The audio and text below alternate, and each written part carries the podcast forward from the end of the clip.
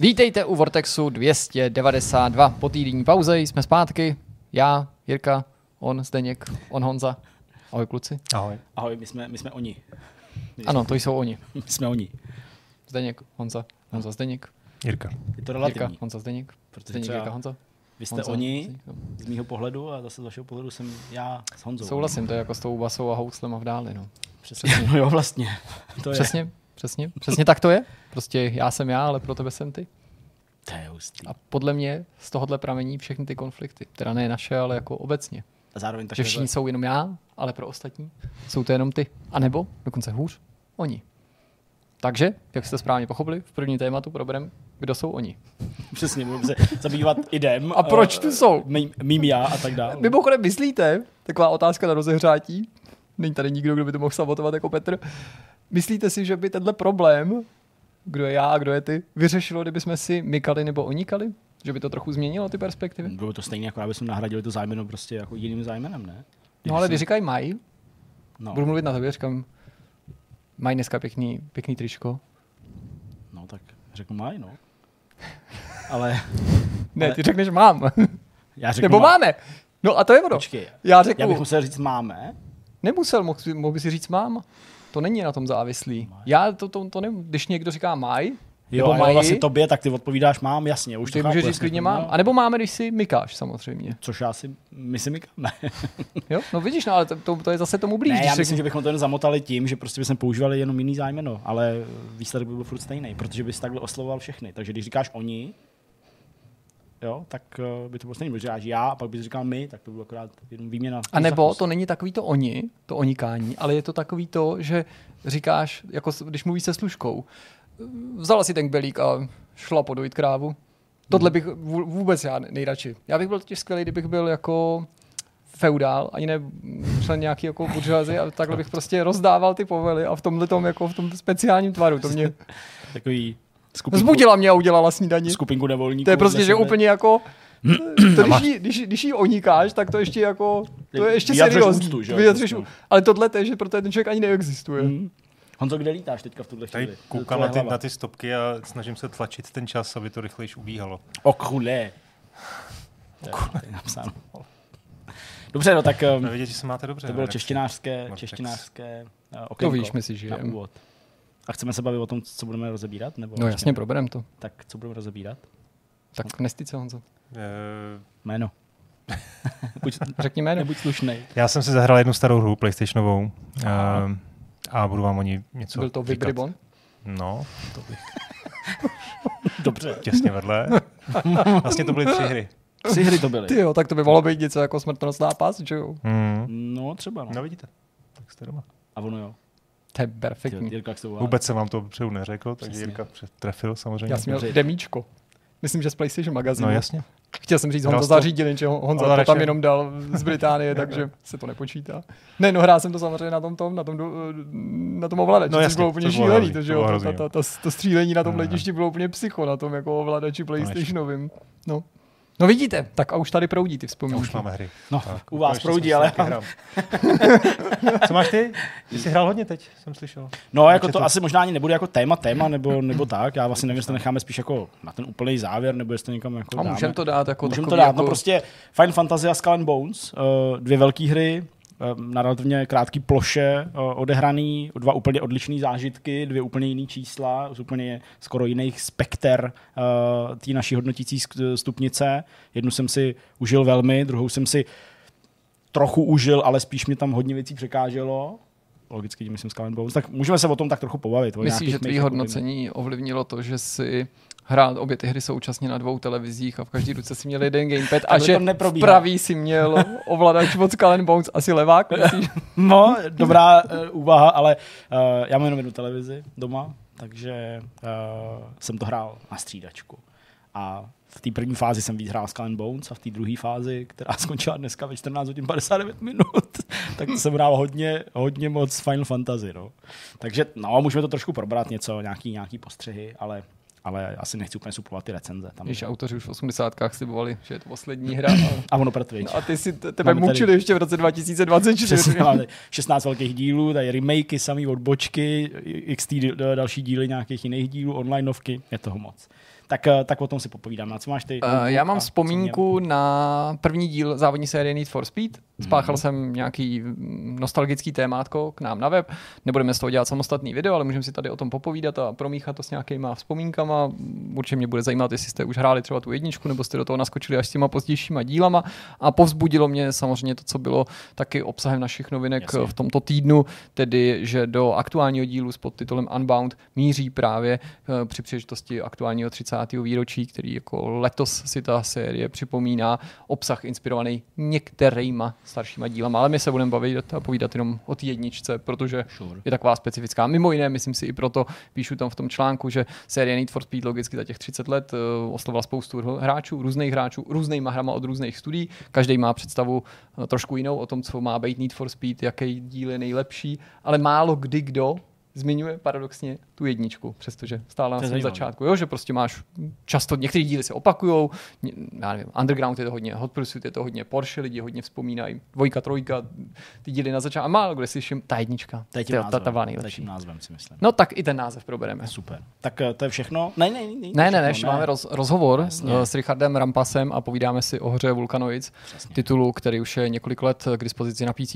v programu přiběžného přístupu, velice zajímavý, steampunková stylizace, výrazný díky té mobilní základně v podobě takového vrtáku a ostrova, který ho pravidelně decimuje výbuch sopky, tak tady rozbíráme minulost, současnost, no a vlastně i trochu budoucnost této hry. Jsem byl skoro v pokušení, v pokušení mluvit o vzducholodích, ale prostě ne, to se dozvíte. to dělat.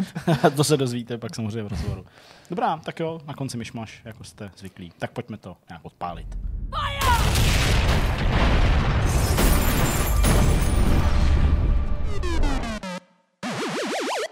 Shodli jsme se, že začneme u Zdeňka a povídat si budeme tedy nejen o tom, co je pro něj z našeho pohledu aktuálnější, Final Fantasy 7 Rebirth, ale vrátíme se i ke Skull and Bones. Trošku. Tam budu moc trošičku přizvukovat, mm-hmm. protože to jsem vlastně hrál ne úplně paralelně, ale my jsme si nebyli jistí, jak to Zdeněk bude stíhat a já jsem zase měl dovolenou, byl jsem pryč, takže jsem jako nemohl nějakou dobu hrát, ale pak jsem se do toho taky pustil. Nakonec nebylo potřeba, abych eh, recenzoval, protože Zdeněk už to měl doběhlý, ale můžu posloužit nějakýma postřehama ze 7-8 hodin nebo něco podobného. Jasně, jasně.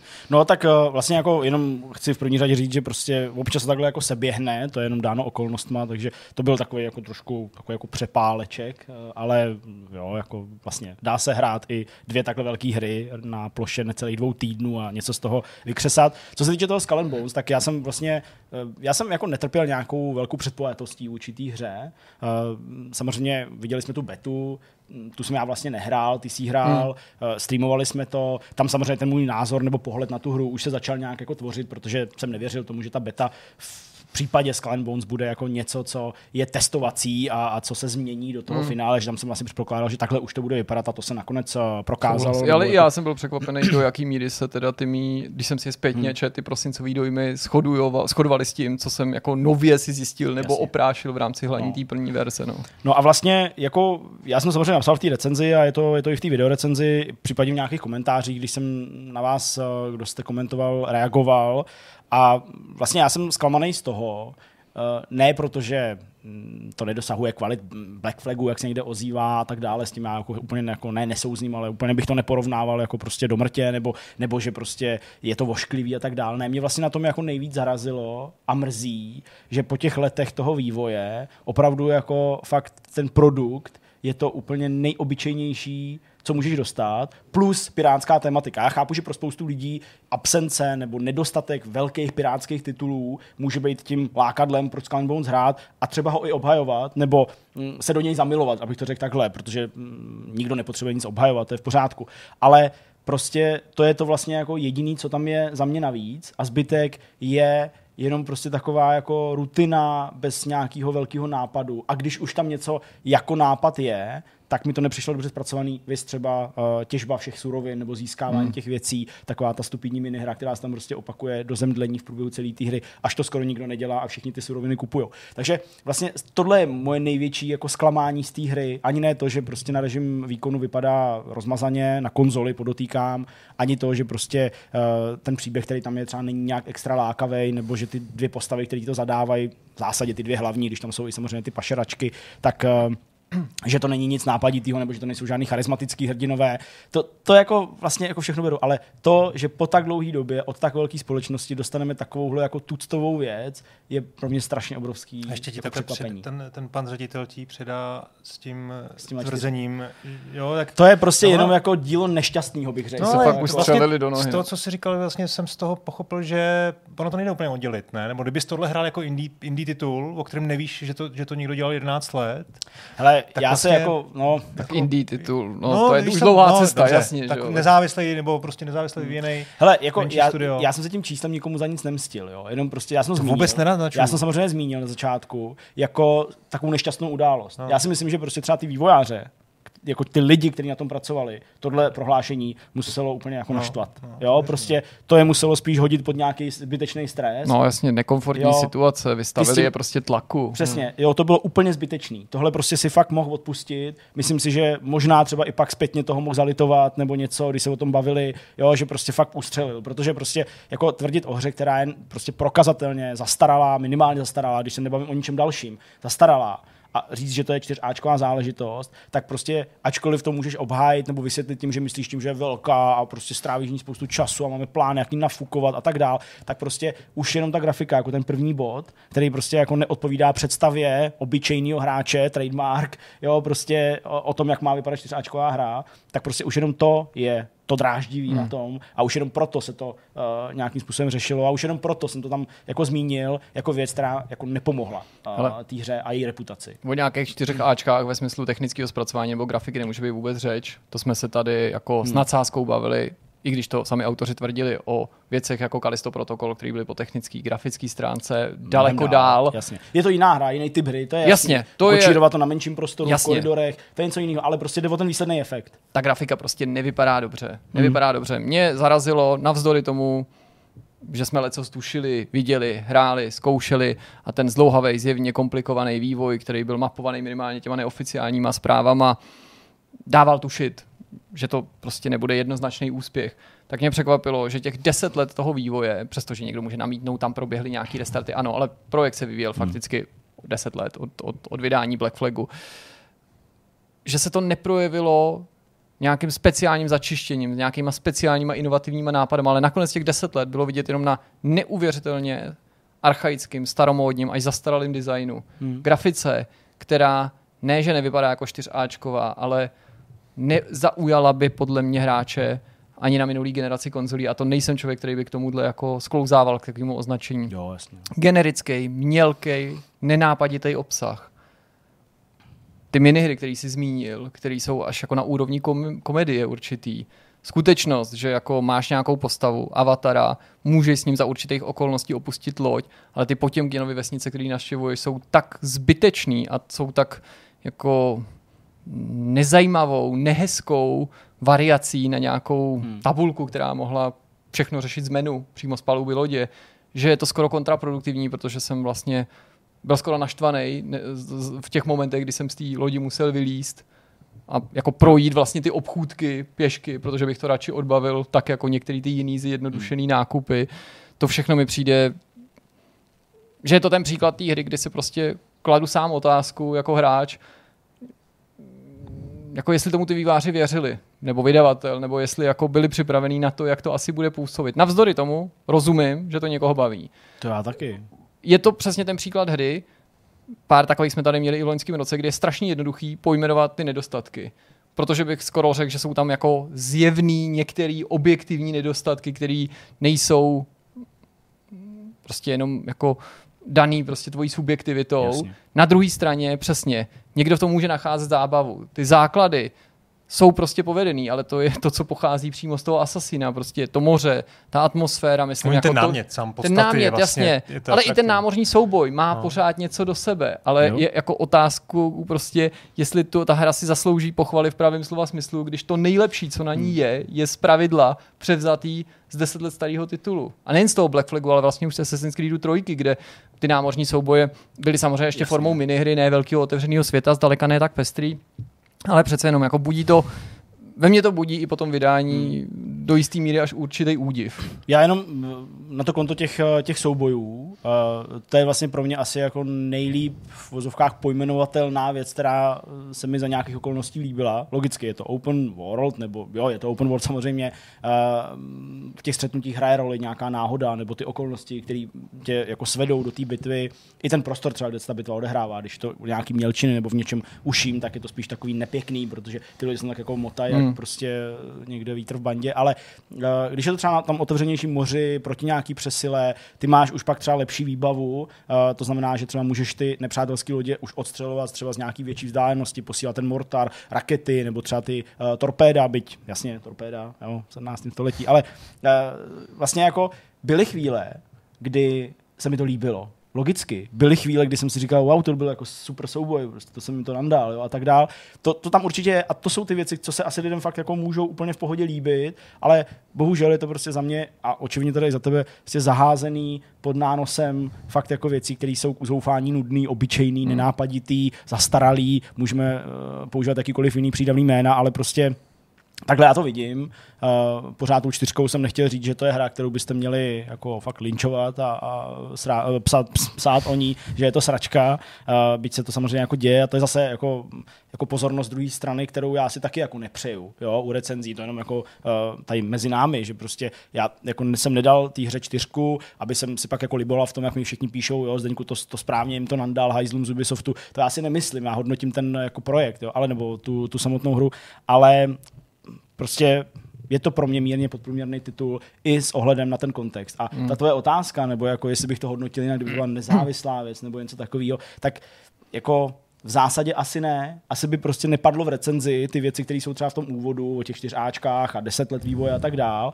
ale vlastně jako ani to, že to v té recenzi mám, tak to jako není mm, součást přímo toho hodnocení. Jo? Prostě furt je to ta hra, kdyby byla úplně identická, dělali malý nějaký hmm. studio, prostě pěti lidí, když tam nevím, jestli by to udělali, protože ta hra je fakt velká. No, jako, kdyby to bylo i třeba zohledněný v ceně, že by to bylo prostě Jasně, hra, která cena, dva roky a stojí. Kdyby to bylo zohledněný v ceně, to zase jinde, ano, tak to, tak to už jsou samozřejmě argumenty jako. Jasně, že se čekáš víc, nebo jako Jasně. máš ty nejvyšší očekávání. Tak. Jako a to je ten důvod, proč to dostalo, jo? protože prostě i na poměry her, který Ubisoft dělá, a já se snažím být férový a objektivní a v souvislosti s tím už prostě několik let říkám, že mi ty hry prostě přijdou od Ubisoftu až příliš podle jedné stejné šablony, nelíbí se mi moc graficky, poukazuju na to, tak jako se vším tímhle mě z toho Skull vykrystalizovalo jako něco, co není za mě ani průměrným titulem.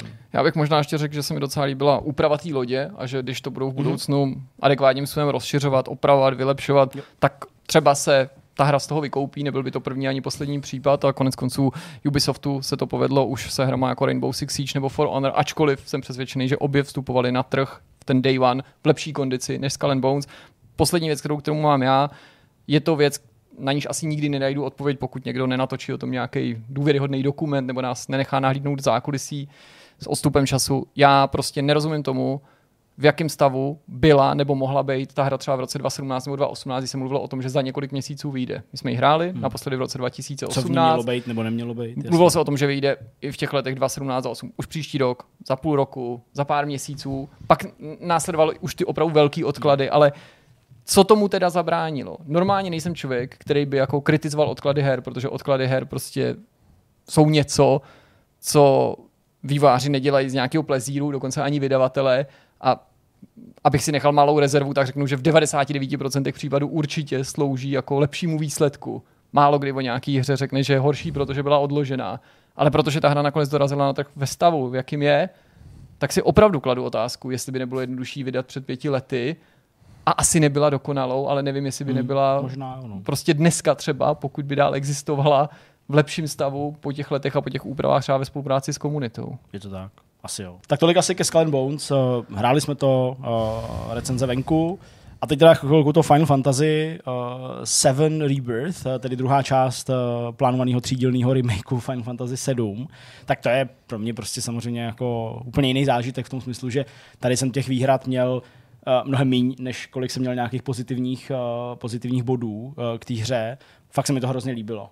Musím říct, že je prostě vidět, že když máš léty prověřený příběh, a dovolíš týmu vývojářů vlastně ho vzít a pozměnit ho jenom tak, aby byl možná ještě o kousek zajímavější a jinak to nechat být a pak se prostě starat o to, aby jako z tomu příběhu dal dostatek prostoru, aby to obalil pěknou grafikou, aby si zdal záležet na té filmařině, prostě vybral dobrý dabery, udělal dobrý dubbing, udělal dobrý dialogy a tak dál, že prostě to funguje. A je to jako fantastický výlet do tohohle z toho světa, který funguje podle mě i na lidi, kteří jsou obeznámení s okolnostmi té původní hry, znají to skrz naskrz třeba a ty to budou prostě hrát z toho důvodu, aby viděli ty rozdíly. A to je, to je, to je tak dobře udělaný v tom smyslu, jako jak hezký balans našli teď pro ten remake, to bylo samozřejmě vidět už v té první části, jak jak jako citlivě do toho zasáhnout, nenaštvat ty lidi, udržet jejich zvědavost, přilákat je k tomu a logicky možná oslovit úplně nový publikum, který prostě nikdy sedmičku nehrálo a asi by třeba ani v té původní podobě už třeba dneska hrát nechtělo. Hmm. Tak tady prostě, jak se občas říká, že třeba prostřední díl nějaký trilogie není příliš dobrý nebo eh, doplácí na to, že nemá začátek ani konec a podobně, tak tady je tolik dílčích vyvrcholení i jako vyvrcholení, který přichází na konci, co by skoro takový cliffhanger by se dalo říct.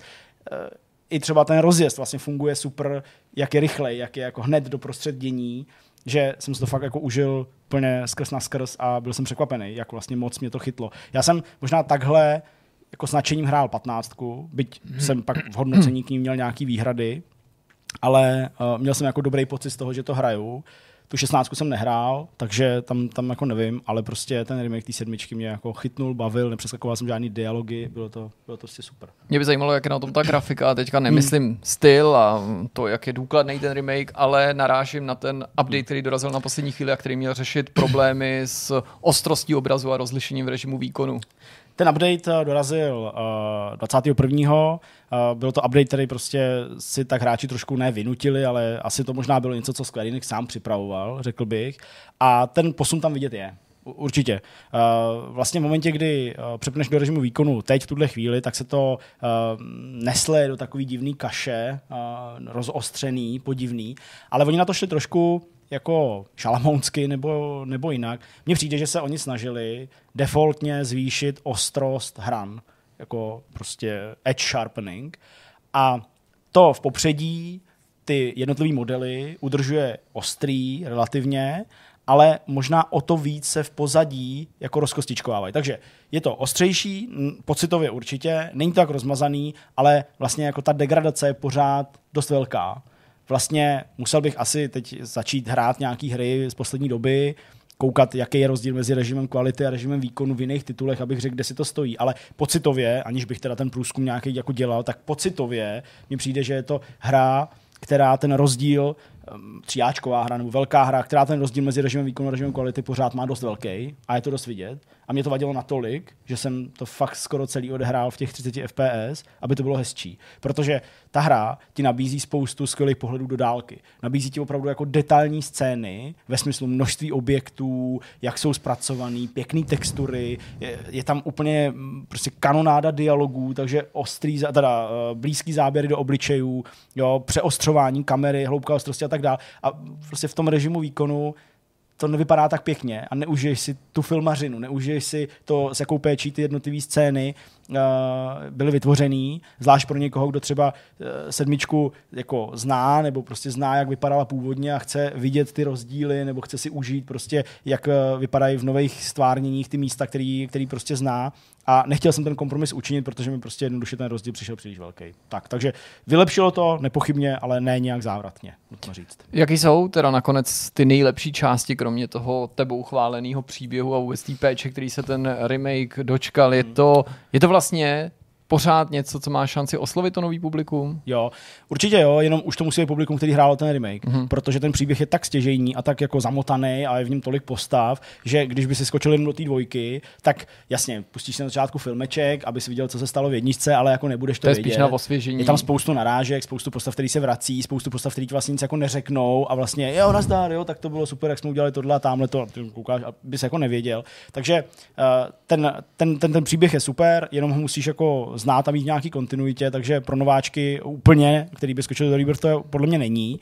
Ale eh, to nejlepší eh, na Rebirth když to porovnávám s tím remakem, s tím jako prvním dílem takhle hloupě pojmenovaným, tak uh, je skutečnost, ale to, za to ta jednička tolik nemůže, jo? ale je fakt, že jak se nám posunul ten příběh a dostal se do té jako ano, prostřední části, byť je to trošku zmixovaný malinko jinak, než to bylo, než to bylo v té původní hře, tak v té prostřední části je asi jako víc těch ikonických momentů nebo těch zapamatovatelných míst a, a, a věcí, takže je to trošku nefér vůči té jednice, která se odehrála jenom v tom Midgaru, který je takový jako neutěšený, technicistní, takový smutný. A tady najednou jako fakt s každou tou kapitolou Eh, až prostě skoro ke konci, střídáš jedno nový prostředí hmm. za druhým, jo, polootevřený nebo otevřený svět, velkou mapu a jo, ty prostě najednou vyběhneš, uh, vyběhneš prostě z té vesnice, seš, seš v Grasslands, pak najednou seš, uh, seš v bažinách, pak najednou seš v dolech, pak najednou seš prostě uh, v nějakém městě dalším, jo, a tak dále. A prostě ta pestrost a to, jak je to bohatý, je to nejlepší, co na tom Rebirth je. A proč jsem tomu třeba i v porovnání s tou recenzí od Petra, který, tu osmi, eh, který dával remakeu osmičku, proč jsem zvolil ještě jako o jeden bod víc, tak to byl jeden z těch nejsilnějších argumentů, jak pestrý a zajímavý to je oproti tomu Midgaru. Byť nebyl stvořený nebo, nebo nebyl složený jenom prostě z nějakých, eh, já nevím, prostě továrních jako lokací, byly tam ty slamy a tak dál, který to jako rozbili trošku, ale pořád si byl v tom Midgaru. Tady navštívíš obrovský kus světa a je to, je to jako nádherný. A ve svý hlavě si srážel bod eh, i za něco jiného, než je jo. Ten, ty režimy výkonu, jak jsme se o tom bavili. Jo, určitě, no. Prostě já vím, že mě to asi jako někdo třeba vytkne, jo, ale ten soubojový systém, uh, když jsem to hrál, tak jsem měl úplně stejný pocity, jaký měl Petr před prostě těma třema rokama nebo čtyřma rokama. Prostě ten soubojový systém je velmi komplexní, musíš v rámci něj umět ovládat uh, celou řadu postav, jejich schopnosti, které i se různě uh, díky synergii prostě propojují a tak dále, někdo kouzlí, někdo nem bojuje. Takže je jasný, že tam musí být prostě tabulky, musí tam být prostě nějaký ukazatele a tak dále. Ale ten souboj je hrozně rychlej, je úplně přeefektovaný, takže je strašně nepřehledný a ty navíc opravdu v těch soubojích nekoukáš teda na ten souboj a kam mlátíš, ty zalokuješ nepřítele a koukáš do, prav, do levého spodního rohu a jenom, jenom prostě klikáš v menu a vlastně řídíš úplně všechno, úplně ty, ty nejbanálnější věci. Jsou tam materie, které ti umožňují třeba nechat uh, toho, kdo tu materii má ve své zbrani, automaticky sesílat, uh, sesílat nějaký kouzla. Takže aspoň nějaká automatizace tam je, ale ty prostě řešíš itemy, aby, aby pili poušny, uh, aby, aby prostě kouzlili, aby udělal tenhle útok, když se mu nabil. Teď furt sleduješ, jestli už má ATB na to, aby mohl ten útok udělat. A prostě jenom se pohybuješ očima v té spodní části toho obrazu a vlastně vůbec ten souboj nevychutnáš, ten normální souboj. Souboj s bosema, ty jsou trochu nějak rozfázovaný, tam jako můžeš to i sledovat, ale prostě ta nepřehlednost, tom kombinace prostě i kamery, to, že ty souboje se odehrávají prostě docela v malých prostorech, tak ta kamera fakt jako někdy úplně blázní a nevidíš vůbec, jo, tak ten pocit z toho vlastně není tak dobrý a ty souboje jsem si moc neužil. Ale z druhé strany těch soubojů tam vlastně není tolik v poměru uh, k těm příběhovým sekvencím nebo nebojovým sekvencím. Takže to jako nebyl až takový problém. Ale jako nezmínit to plus kombinaci s tou, s tou grafikou si myslím, že by byla trochu, trochu jako chyba. A zase je to hodně můj individuální nějaký pohled na tenhle ten prvek, protože jsou tady lidi, kteří to obhajují, líbí se jim to a jim to neberu. Jo? Mm-hmm. Určitě ne. Ale prostě pro mě to bylo spíš takový, jako, no, moc jsem si to neužil, prostě ty souboje. A bylo by podle tebe řešením, kdyby ten souboj byl zjednodušený, nebo byl prostě jenom živelnější a více se o to staralo AIčko, a nebo teda tím nepřímo říkáš, že tahový souboj ti vyhovoval víc, protože si měl ten veškerý čas světa a zároveň si mohl manažovat a zároveň si užívat obraz. Asi jo. Asi to možná není moderní, protože prostě to trvá příliš dlouho a prostě řadový souboj by se ti protáhl na opravdu jako dlouhou dobu, x minut a to asi ne, by, by nebylo funkční, ale já bych to asi uvítal. Asi opravdu klasický tahový souboj, kde jako všem řekneš prostě, co mají udělat a pak koukáš na tu akci. Asi bych si to jako užil, užil víc. Ale třeba když to srovnám s tou patnáctkou, tak uh, tam vlastně ten souboj byl taky real-timeový, byť ho šlo jako zpomalit natolik, že si taky jako určoval, co jako komu uh, dá, dá, dát za rozkaz, ale prostě nevím, tam mi to nepřišlo tak hektický. Jo, a už, už u toho remakeu a teď samozřejmě u toho Rebirth, kterýho jsem prostě hrál hodně, tak uh, mi to přišlo tak moc hektický a tak moc nepřehledný, že až mi to jako přeteklo do těch, do těch negativ. No, ale žádná pohroma to není. Jo. Dostalo to 9 z 10, je to prostě jako fantastická hra, prostě zvuky, hudba, to je prostě, já vím, že to je skoro až kliše, jo, u Final Fantasy to říkat, ale to je tak jako dobře udělaný a ještě když znáš trochu ty jednotlivé linky, melodie, prostě, které se prolínají celou tou sérií a zase prostě posloucháš x tou jinou verzi, jo, toho, jak je, to, jak je to nahraný. A teď najednou tam jako uslyšíš prostě tu část, jo, a ty vole vlastně, jo, teď to je tohle. A to, jo, to, to jsou tak jako boží věci, plus ta filmařina, prostě postavy, záporáci, jo, jako jejich design, hmm. jejich vystupování, teď ty nejasnosti kolem toho příběhu, jestli to je nebo není jako skutečnost, jaká to je linka, teď čekáš tu velkou věc na konci, nechci nic spojovat, jak to jako tady vlastně udělat v tom jako, hele, fakt jako dechberoucí věc, uh, doporučuji jako všem, aby si to zahráli, kdo mají rádi RPGčka nebo, No, nebo to J, zní fakt JRPG, eh, JRPG. To je dobrý, tak já myslím, že to snad pro tuhle chvíli stačí. určitě. Jako pozvánka konec konců k recenzi. V době, kdy my natáčíme, tak máme venku textovou recenzi, tu by ale měla do, doplnit taky video recenze, Určitě. takže naši diváci věřím, že mají spoustu dalších míst, kde načerpat informace a samozřejmě je před streamem, protože na něj pořád Ano. embargo platí a my pravda. si tu hru budeme ukazovat v živém vysílání. Jasně. Tak jo, tak tolik ke Skull Bones a Final Fantasy, tak pojďme na další téma. A další pán na holení je Jirka, který si připravil povídání o vzpomínku na první Need for Mhm. Speedy. Je to první část, taková retro část tohohle vidcastu. Tak a máš to nějaký za, zařazený do kontextu toho dnešního posledního dílu, který bude updateovaný, je to tak? No je to to, co mě vlastně Vlastně přimělo na ten první ponouklo. díl zavzpomínat, ponouklo, protože bych si to býval neuvědomil, že to letos bude těch 30 let, nebýt toho, že vývojáři Unboundu řekli, že teda si to budou taky připomínat prostřednictvím updateů do té své hry, tedy myslím výváře ze studia Criterion Games, který samozřejmě nestáli na počátku této značky. Tak to jsem si říkal, to je vlastně teda jako neuvěřitelný, ačkoliv ten, to, to výročí v pravém slova smyslu přijde přesně to kulatý 30. až za pár měsíců, tak já jsem si řekl, že to téma samozřejmě odpíchnu od toho, do toho aktualizačního momentu, aby celý ten rok se, jak to tak často bývá, že, jo, že se slaví 25. výročí 30. něčeho a často celý ten rok se slaví, že jo, i ty výváři to připomínají um, po dobu několika měsíců, ne nutně v den vydání. No ale docela mě zajímá, jak vlastně do toho Unboundu, do té hry, která má moderní strukturu, jak se do ní vlastně dá zakomponovat obsah z toho 30 let starého dílu. To, ale to my nevíme, oni ostatně neříkají, že tam bude obsah přímo z jedničky. Oni říkají zatím tak polo konkrétně, že chtějí uctít nejrůznější populární díly a že by rádi vyhovovali různým hráčům, protože ví to, co jsem tady říkal já taky na začátku, že prostě Need for Speed je pro každýho znamená něco jiného, každý hráč má představu o jiný, jiným dílu, že byl ten nejlepší a že oni nemůžou slíbit, že vyhoví všem nebo uctí všechny ty díly, ale že se pokusí najít prvky a na základě zpětné vazby i něco upravit, doplnit nebo naopak neudělat. A my víme třeba, že tam bude určitě obsah z Need for Speed Underground, ale to může představovat dvě takový jako Hmm. Oni řekli vždycky, to bude nějaký jeden, minimálně jeden herní režim nebo významný prvek a dvě auta minimálně. Tak v případě Underground to si dokážeme představit, že to může být spojený s takovou tou mm, tuningovou kulturou a pro streetovým nebo streetovým závoděním a že tam můžou být drag racing, že jo, nebo závody víc orientovaný na drifty a pak, že tam bude něco inspirovaný Hot Pursuit, takže to můžou být typicky ještě propracovanější honičky s policií, možnost zahrát za obě strany, prostě za, za, za policajty, i za to doplnit do toho třeba nějaký ty power upy, tak jak jsme to právě znali třeba z té série Hot Pursuit. Co bude, ale uh, tam úplně všechno, to, to je teďka těžký říct. A je vlastně dost nejen možný, ale pravděpodobný, že třeba jako z té jedničky jako takový, protože ta ještě nebyla takhle nějak konkrétně zaměřená, se tam jako neobjeví nic, Hmm. jo, nebo, nebo bys naopak mohl říct, hele, tam je ale vlastně už od začátku tohle auto a jaká propojka A to je ono, existuje, ale to nemusí být jako záměrná Hmm. propojka.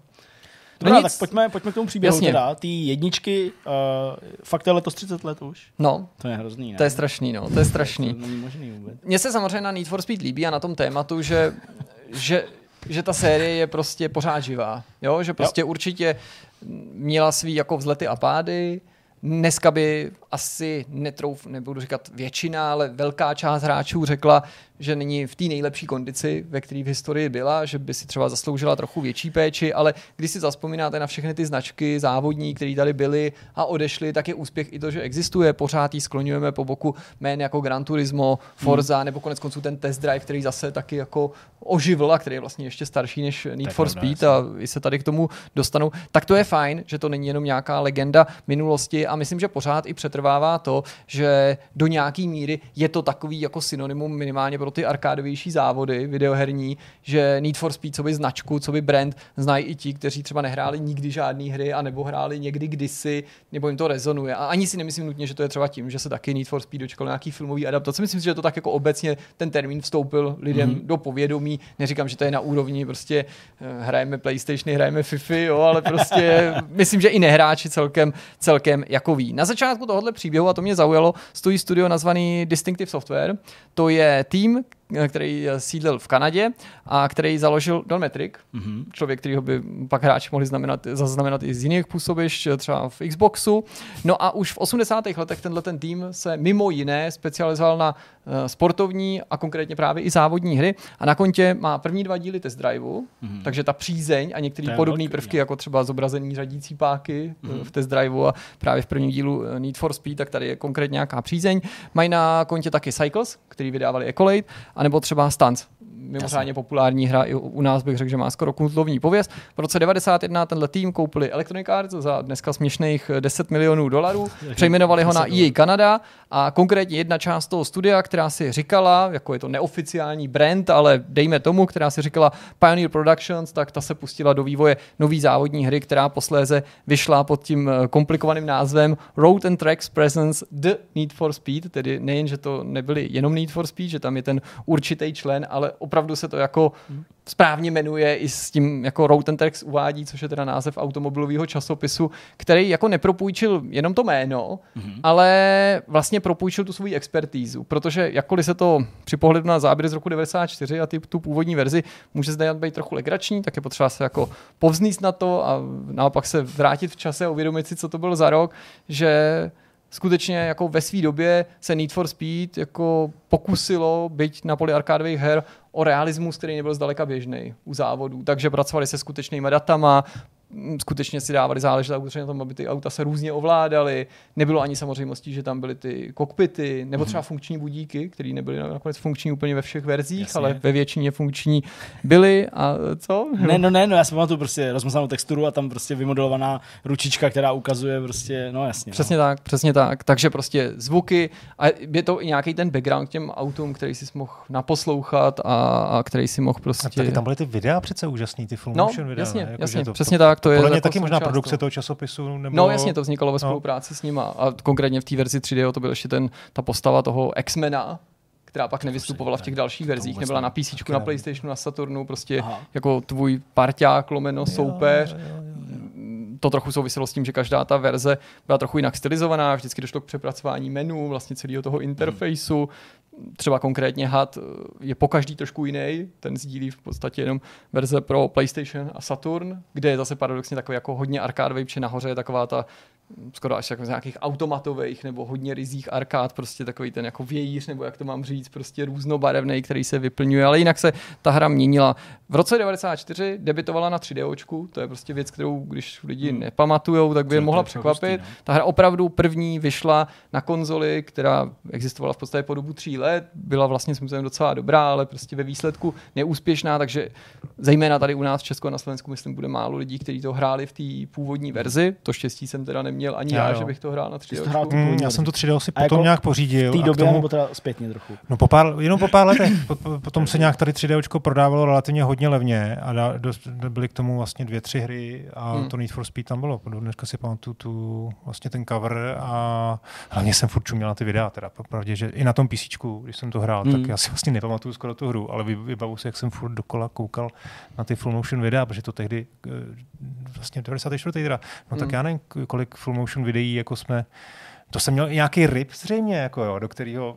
No tak tady to, to mělo i nějaký jako smysl, jo, přiznejme no. si, protože to samozřejmě souviselo s tím okouzlením technologií CD-ROM a FMV, nástupem FMV no, nějakých her nebo věcí, ale tady to mělo smysl, protože ty závody byly normální, jo. nebyl to nějaký pokus o FMV závody, ale uvnitř si měl jakousi interaktivní živou encyklopedii s povídáním, hezkýma fotkama a představením těch aut, intro, prostě moc hezký. 94 prosinec, to byla teda ta 3D verze, potom to bylo skoro až za rok, v září 95 PC verze, hmm. tehdy pro DOS první a potom v březnu 96 PlayStation, v červnu verze ta speciální edice, rozšířená o další obsah a věci právě z těch konzolovek a v červenci to byl ještě ten Sega Saturn. Přičemž čím ta verze byla novější, tak tím se rozšiřoval třeba právě jako obsah vlastně režimů, Mm-hmm. To, jaký všechny módy byly k dispozici, ta garáž, víc aut přibývalo, i víc tratí, že už to nebyly jenom závody z bodu A do bodu B, ale v podstatě jako uzavřený tratě, byť ne jako závodní okruhy v pravém slova smyslu.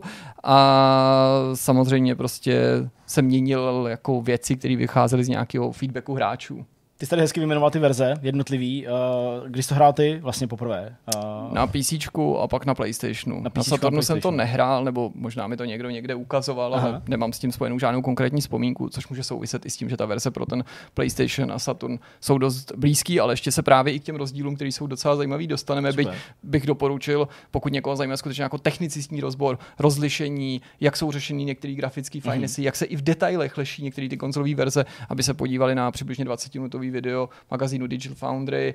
Je asi sedm let starý, ale pořád jako absolutní platný. Připravil ho John Lineman, takže prostě super Jasně. kvalita. Samozřejmě si pořídili sami záběry a všechno tomu, všechno tomu jako uh, odpovídá. Ale abych se posunul dál v těch, v těch věcech, než se dostaneme právě k těm rozdílům, tak můžu zmínit, že třeba zajímavý bylo, že už na začátku tam byly svým ty honíčky s tou policií, že mm-hmm. už ta mhm. policie tam byla vlastně od prvního začátku zahrnutá. A na druhé straně, co tam chybilo, co by mohlo lidi překvapit, zejména pokud hráli některou z pozdějších edic a ne úplný originál, a to byla hudba. Hudba přímo při závodech chyběla, protože vlastně hudbou nebo tím soundtrackem ti byl zvuk toho motoru. Ty jsi měl jako užít tu jízdu, užít ten zvuk, což vlastně na svoji dobu je taky docela, jako mhm. neříkám úplně průkopnická myšlenka, ale zajímavá, takže to je něco, co bylo jako dodatečný nebo doplněný až časem. Lidem se líbil velký výběr kamer, fakt jako bohatý, právě včetně toho kokpitu, ty budíky, který jsem e, zmiňoval. No a pak to bylo samozřejmě to technické řešení. Když ta hra vyšla v roce 94 na 3D, tak řadě lidem vyrazila dech, dá se říct, jako bez přání tím, jak vypadá. Navzdory tomu, že dneska by určitě řadu hráčů překvapilo, že běžela v 15 a méně snímcích za sekundu. Hmm. A my se stěžujeme na 30 FPS. Teď. Což ale v té době nebylo nic jako šokující, protože vycházela spousta her v podobné době, která na tom byla i hůř a přitom ty hry byly jako chválený nebo docela, docela ceněný, ale hlavně byla pomalá a to není nutně jako jedno a to tež. Jedna věc je frame druhá věc je jako svižnost těch závodů a i na tomhle vývojáři v těch dalších edicích zapracovali. Nejen, že se zvýšil frame rate, to už samozřejmě u té dosové verze, kde to šlo nahoru, ale bylo to závisí na tvém výkonu, ale bylo to i vlastní té verzi pro PlayStation a Saturn, ty byly obě prostě okolo 30 FPS a opravdu to v zásadě drželi. Jedna ta verze dokonce i nad 30 FPS, ale hlavně to bylo mnohem rychlejší. Počínaje tím PC přes ten PlayStation a ten Saturn, ta hra byla mnohem jako svižnější. A další věc, která se zmínila a je určitě podle mě zajímavá, že vlastně v té původní hře si jel buď na čas, nebo aby si to užil, anebo v duelu.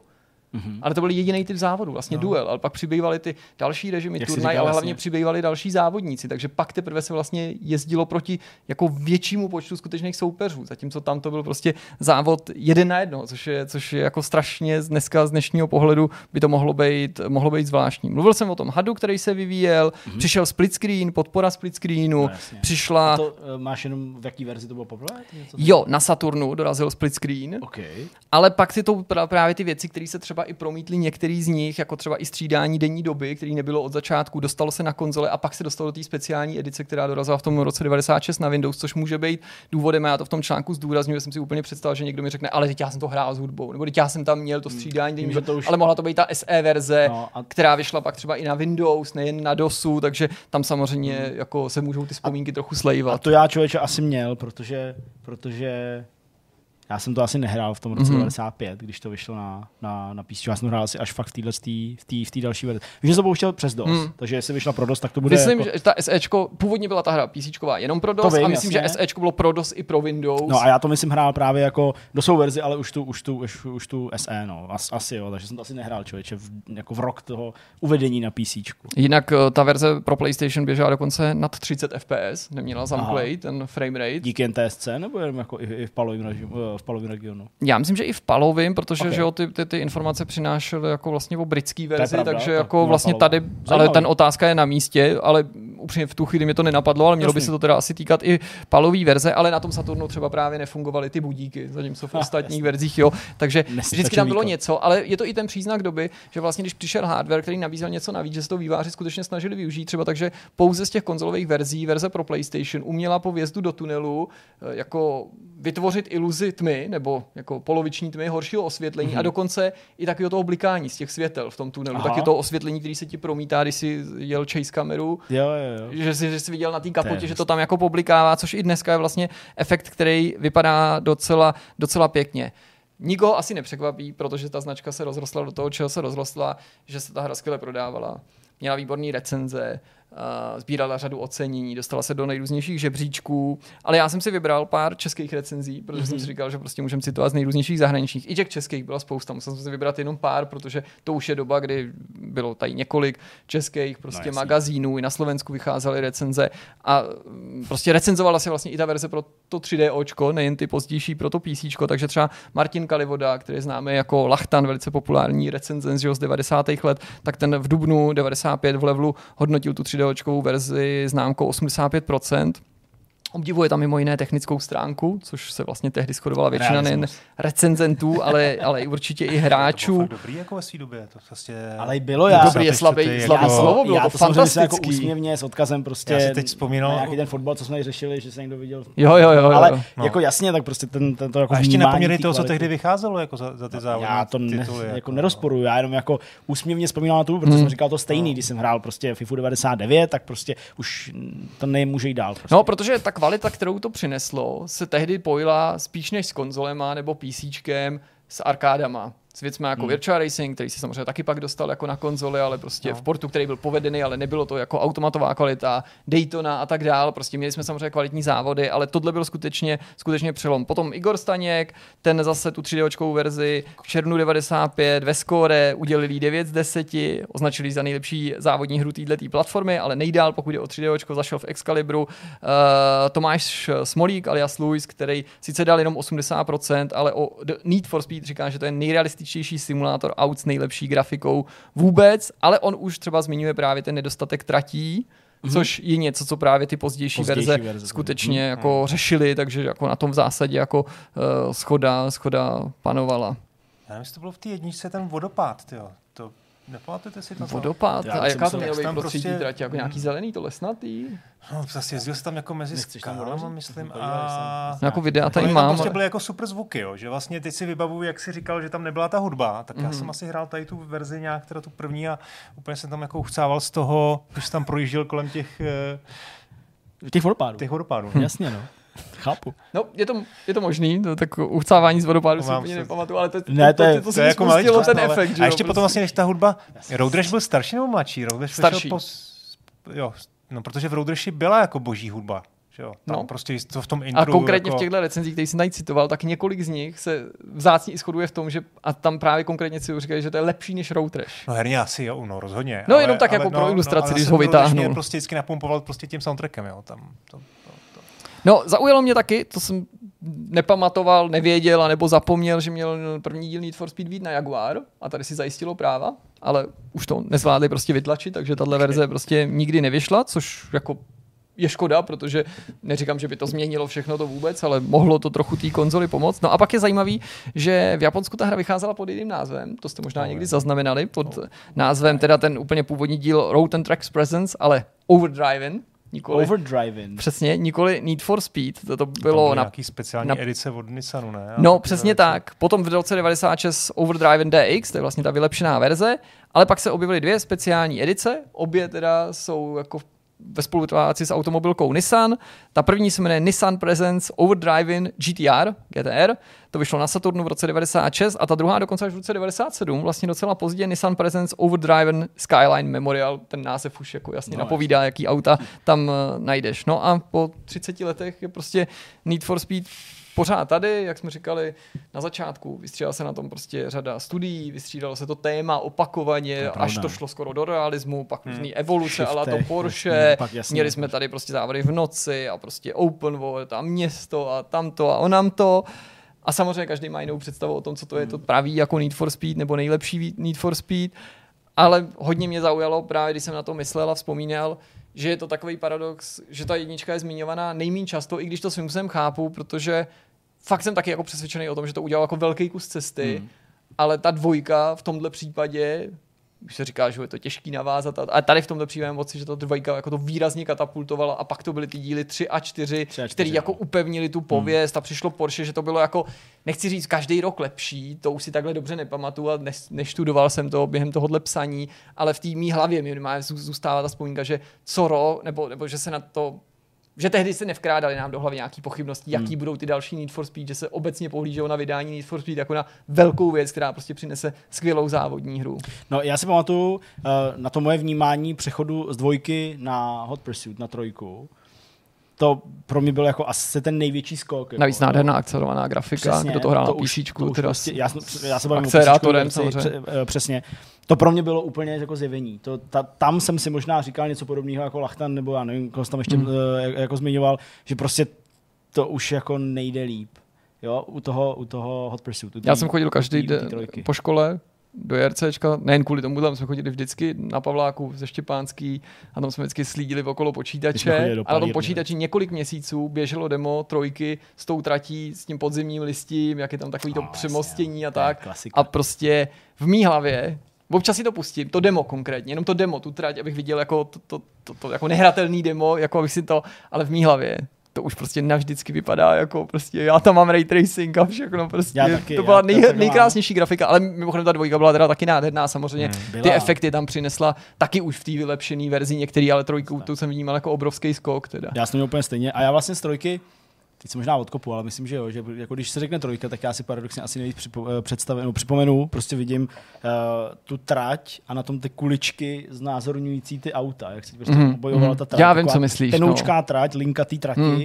a prostě kuličky a vím, že, že policajti byli modrý nebo něco takového, prostě nějakou barvičku, tak to si nějak jako vybavuju z toho úplně nejvíc. Ale ta grafika, ty zvuky, prostě to logo, jak to nejelo. Ty vole. Taky určitě, nevím, jestli to už bylo u té trojky nebo až u čtyřky, nebo minimálně tak u mě, ale vím, že okolo té trojky a čtyřky vlastně jsem prvně u nějakých hry takhle jako fakt hodně propad prostě závodní hry, propad modifikacím a rozšířením, protože Aha, to bylo to období to prostě, kdy i na uh, CDčkách herních časopisů Jasně. vycházely prostě uh, oktávky vytvořené prostě jo, Škodovky a prostě další káry. Ty jsem do toho jako zuřivě implementoval tehdy, ne tak Ty, jako jo. komfortně jako dneska, protože ta moje tužba jako projet se tam jiným autem, protože ty garáže ve srovnání s dnešními hrama byly nesmírně omezený, byla prostě jako obrovská že, jo, že, že člověk jako z toho chtěl vytěžit co nejvíc. No. A určitě se i na tom úspěchu ve své době podepsala prostě podpora split screenu a tak dál.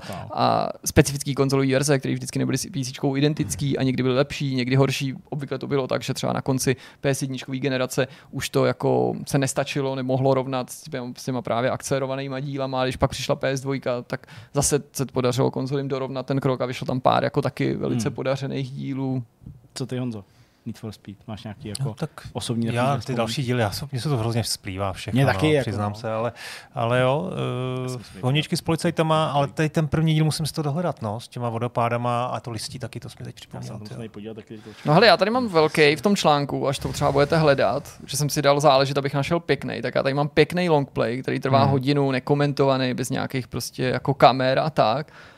A pokud nechcete to sami hrát, jo, tohle je mimochodem ten původní menu, to je to ta 3D verze, jo, jo, jo, jo. takže takovýhle extrémně nepřehledný, tohle je právě ten X-Men, pak tam dodatečně se objevilo Hej. i v té PC, ale i v těch konzolových dalších verzích už mnohem přehlednější menu, tady vlastně taky kryptický, že ani nevíš, na co klikáš, ale můžete tady právě proklikat, ty závody, no, jsou tady i ty no, filmečky. Najdu ten vodopád jeden.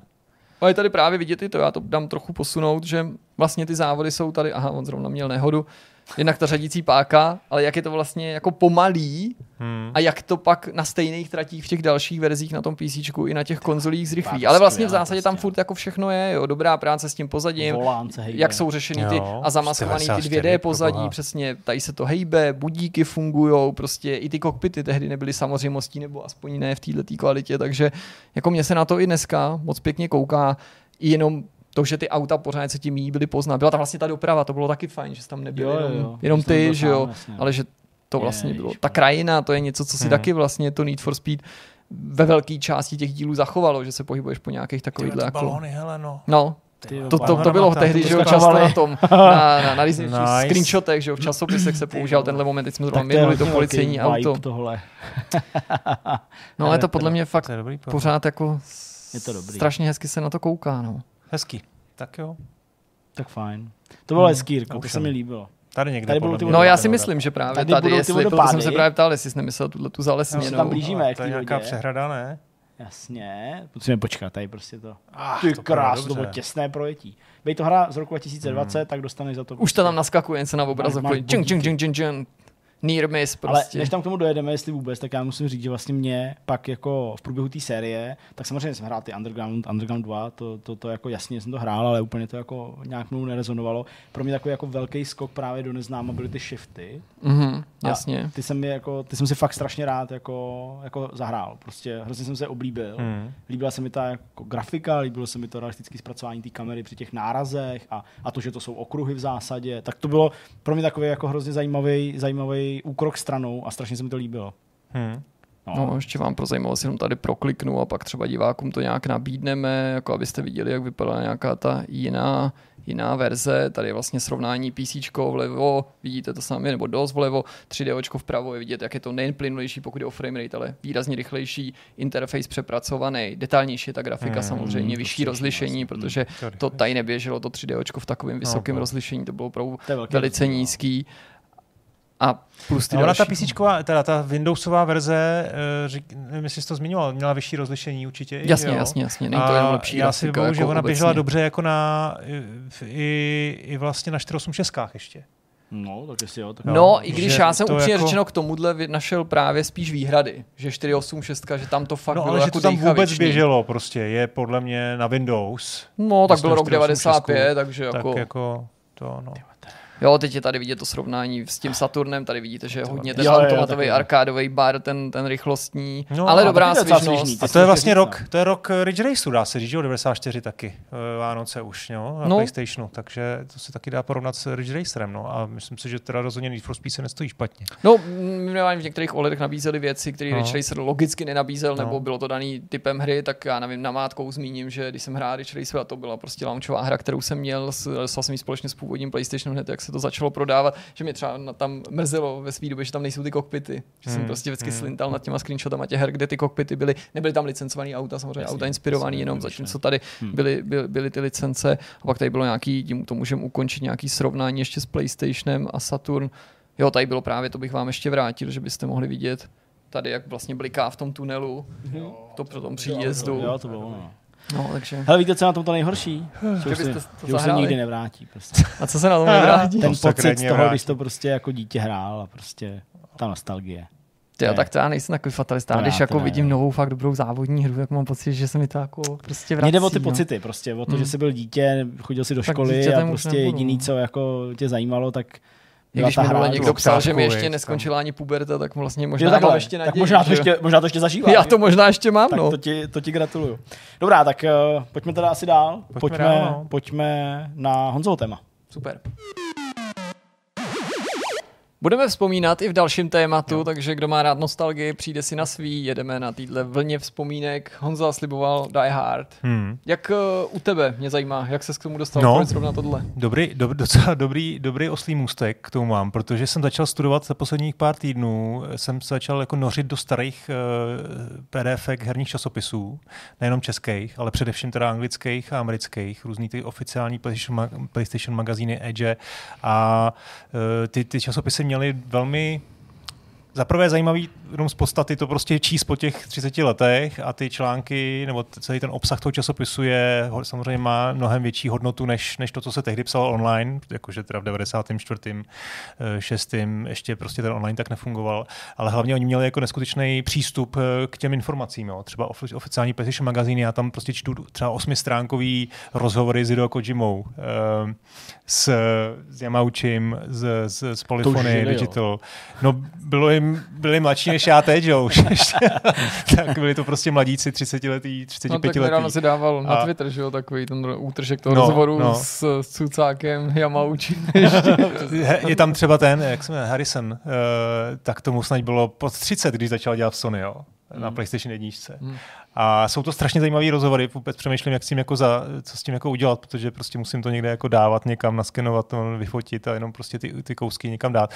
No a vlastně jsem se i občas jako eh, si říkal, hele, tak, tak některé ty hry bych si rád třeba i vyzkoušel po letech. Zkusil jsem si třeba Getaway, jo, což byl svého času velkolepý projekt jako evropský Sony, no velkolepý, no, na, na PlayStation 2, a když jsem to teda zkusil, jakože jsem si tu hru vybavoval, jakože prostě to byla first party titul, no, to nevím, jak si to pamatujete, a to no, je hodně. strašný, to bylo fakt, to bylo fakt zlý. Hmm. Vůbec nechápu, že to dostávalo tehdy nějaký sedmičky, osmičky a to se nedalo ovládat, tam prostě nedalo se tam vůbec jako přepnout, eh, dělat inverzní ovládání, takže já jsem prostě koukal, měl ten, ten, ten mouse, koukal dolů. Já jsem vlastně, že to ovládalo fakt blbě i na svoji a... dobu a že všichni čekali samozřejmě takový nějaký GTAčko z Londýna, nebo jsme v tom chtěli vidět a zejména po té, co se ta hra prezentovala, beru, říkám to se vší vážností, v podstatě podvodnýma screenshotama, no. který vůbec nereprezentovali hmm. to, jak ta hra vypadala, takže to všichni byli enormně natěšení, naštěstí bylo k dispozici demo na, v oficiální PlayStation magazínu, takže každý si to mohl vyzkoušet a taky vím, že jako přesto, že ta hra je vlastně nakonec docela dobrá, nebo no dneska už bych byl asi opatrný doporučovat, ale byla svýho času docela dobrá, tak se to hodně neslo, myslím, u mě a mezi mýma kamarádama v duchu velkého zklamání. Vlastně jsem skončil stejně, jako jsem skončil tehdy, a to jsem tehdy dostal, dostal jako, že tu verzi pochopitelně nějakým jako preskytem a ze všema prostě s fanfárama eh, do redakce, eh, tak jsem prostě zahrál pro nich asi 20 minut, vůbec to nešlo hrát. A jako v té době nebo teď? Tehdy a teď zase. A teď tehdy taky, to, takže jsem to hrál ty jsi byl prostě... jako, jako protiproudař, jo? No, já ani nevím, kdo to tehdy jako u nás recenzoval. Tak já Ale vadili prostě... ti ty akční mise, to, za, to ježdění bylo v pohodě, ne? V no, taky to nebylo úplně jako kdo, víš co, ono no, jako, tě... jako neovládalo no, se to no, jako no. na medu. Ono to bylo jako, jako pseudorealistický, jo, že tam to bylo, jako zase jsem to ocenil na, na to, že to byla dvojková, eh, dvojková hra, tak tam si přejel, přejel přes obrubník a ono ti to dalo jako ten takový jako feedback, jo, že to auto nadskočilo, bylo to relativně snadný ho, ho zrušit. Jenom ta první mise, kdy si měl jet nenápadně za nějakým jiným autem hmm. a, a podobně. No, to je jedno, to jsem prostě skončil rychle, no a pak jsem se dostal k nějakým dalším hrám a jedna z těch her byla uh, Die Hard Trilogy. Mm-hmm. A to teda zase byla jako pecka už tehdy, to si vybavuju, nejenom si vybavuju tu demíčko, který jsme měli moc krát, jsme opak opakovali. Uh, Taky jsme měli poškrabaný disk a už to ani nešlo spustit. Ne. Ale ne. i tu originálku. A to je jako vlastně hra, která je strašně zajímavá, Jednak teda samozřejmě předpokládám, že stejně jako vy, jsem má, stejně, jako, stejně jako já, vy máte rádi Smrtonosnou past uh, a Johna McClaina, že ta trilogie, no, ty první dva díly byly prostě úplně fantastické filmy, tak to je jeden důvod. Druhý důvod je, že to jsou vlastně tři hry v jednom, jo, což je model, který jo, No nevím, jestli to někdo potom jako vyzkoušel jako poznova, jo, tak takhle udělat, jo, dobře, tak tři úplně odlišné hry, opravdu jednou, tam bylo meníčko, kde jsi vybral uh, díl a hrál si jako jinou hru. No ale stejně si nejvíc hrál to střílení. No jasně, Neříkej, ta jednička, že jsi autem. No, no jako. ne, trojka byla nejslabší, dvojka byla dobrá a jednička ta se dala hrát jako furt dokola, no, to bylo výborné. A tak to je druhý aspekt, no a teď ten třetí aspekt, teda když jsem si trošku jako začal, jenom že jsem si to zahrál, tak jsem si snažil naučit nějaký kontext nebo zjistit, jak to vlastně vznikalo, tak ono to je fascinující v tom, že to je hra, která opravdu vznikala No, začala, ten vývoj začal v 94. roce jo, v Americe. To znamená, byla to doba, kdy opravdu oni neměli žádný přístup k žádným vývářským kitům. Byli to takový ty pionýři, jo, že, že proráželi tu zeď a zjišťovali si ty věci jako poprvé. Takže takže jsem si k tomu ještě něco, se, něco, něco nazjistil a e, teď vám to jako vy, povyprávím, jak to tehdy vlastně uh, bylo. bylo. Uh, nástup 3D, jo? to nejenom, že prostě byla nová konzole, ale do té doby to Probe, to, to studio Probe, který teda potom koupil Acclaim, tak oni dělali různé porty na Saturn, na NHL, NHL FIFI, dělali SNESové porty, Gameboyové hry dělali často, takže si říkám, ta expertiza jako tam nebyla, nebyla kdo ví jaká. Jo? A mm, začalo to teda tak, že ten, ten chlapík nebo ten šéf eh, vývoje, eh, který dostal na starost tady tu hru, Simon Pick, tak eh, měl dělat nějakou hru podle nějaký britský dobrodružný uh, show, nebo reality show to bylo, jmenovalo to Crystal Maze.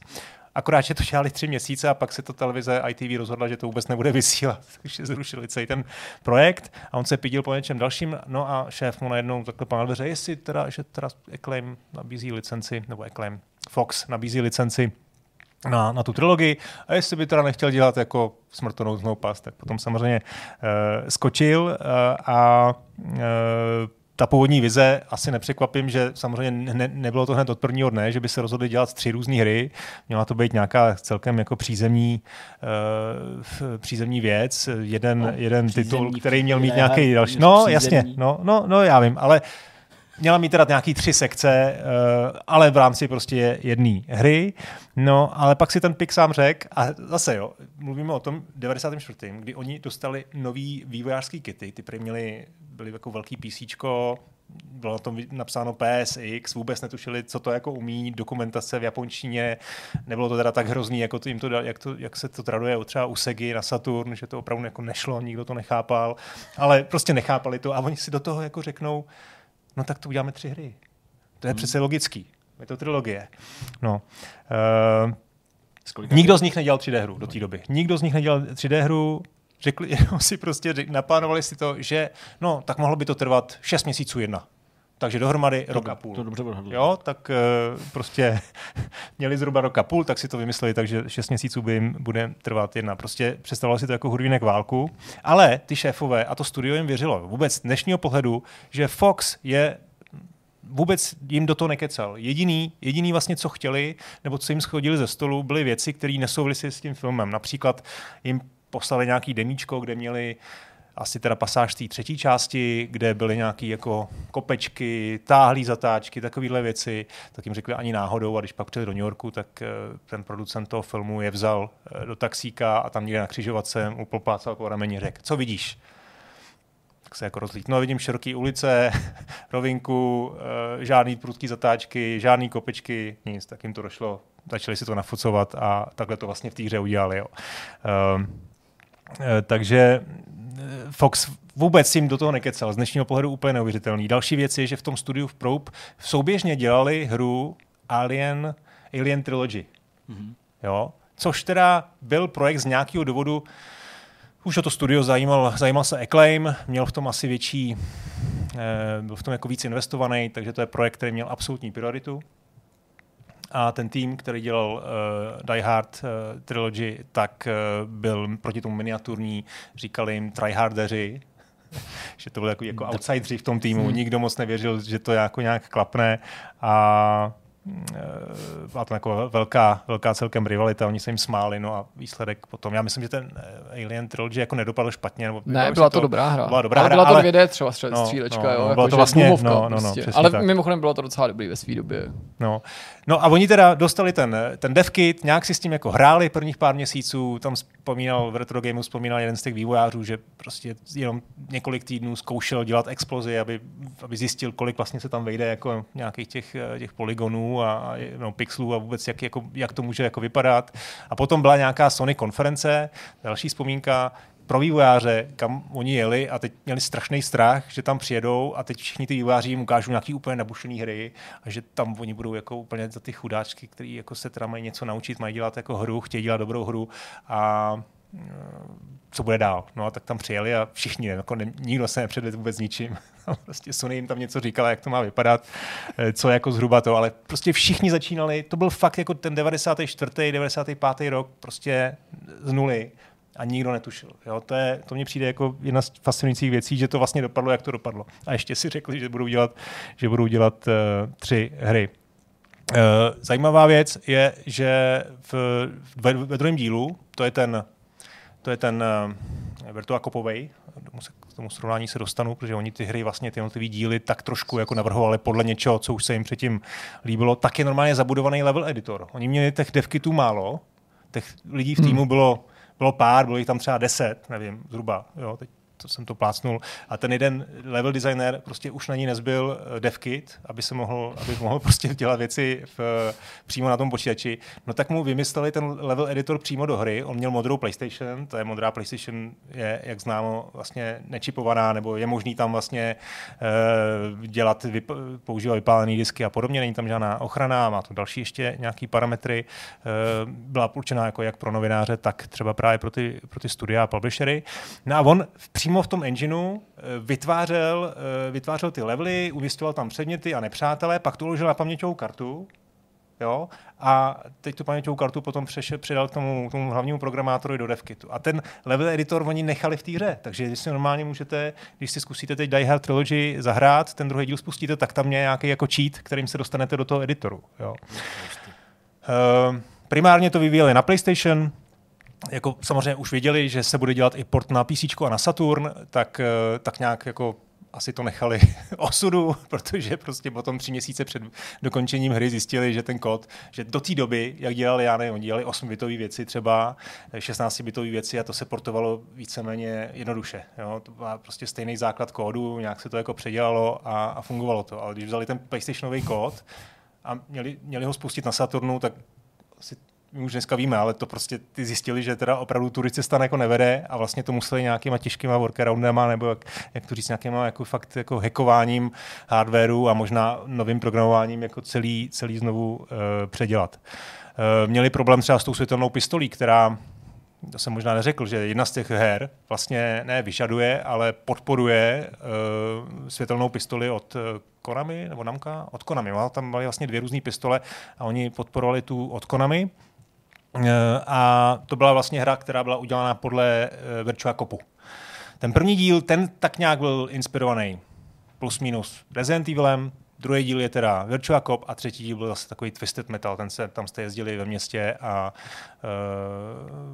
uh, je tam jako různý honíčky, bylo to docela drsný. Uh, No a v tom druhém díle teda měli světelnou pistoli a oni při tom vývoji tu světelnou pistoli neměli plně funkční. Ten hardware v 94. roce byl nedokončený. Údajně eh, vlastně, když tu hru měli testovat, tak eh, ta konzole, i když hráli, když hráli třeba třetí, třetí díl, tak neustále si ta light gun, ta světelná pistole říkala o, no, měla, eh, přistupovala prostě k tomu kódu a nebyli schopni otestovat ten třetí díl až někdy nějakých posledních pár týdnů, měsíců. Mimochodem ještě další věc teda s tím schvalováním. Ta hra měla být hotová na Vánoce 95. Mm-hmm. Uh, ne, to ne. Dokonce v polovině 95. kdy by měl premiéru třetí díl smrtonosný pasti.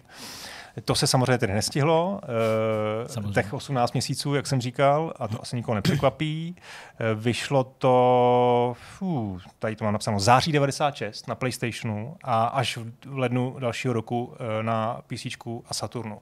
A aby to vůbec vyšlo, tak certifikací Sony to údajně neprošlo, že tam byly nějaké jako bugy, prostě jako okay. kritický.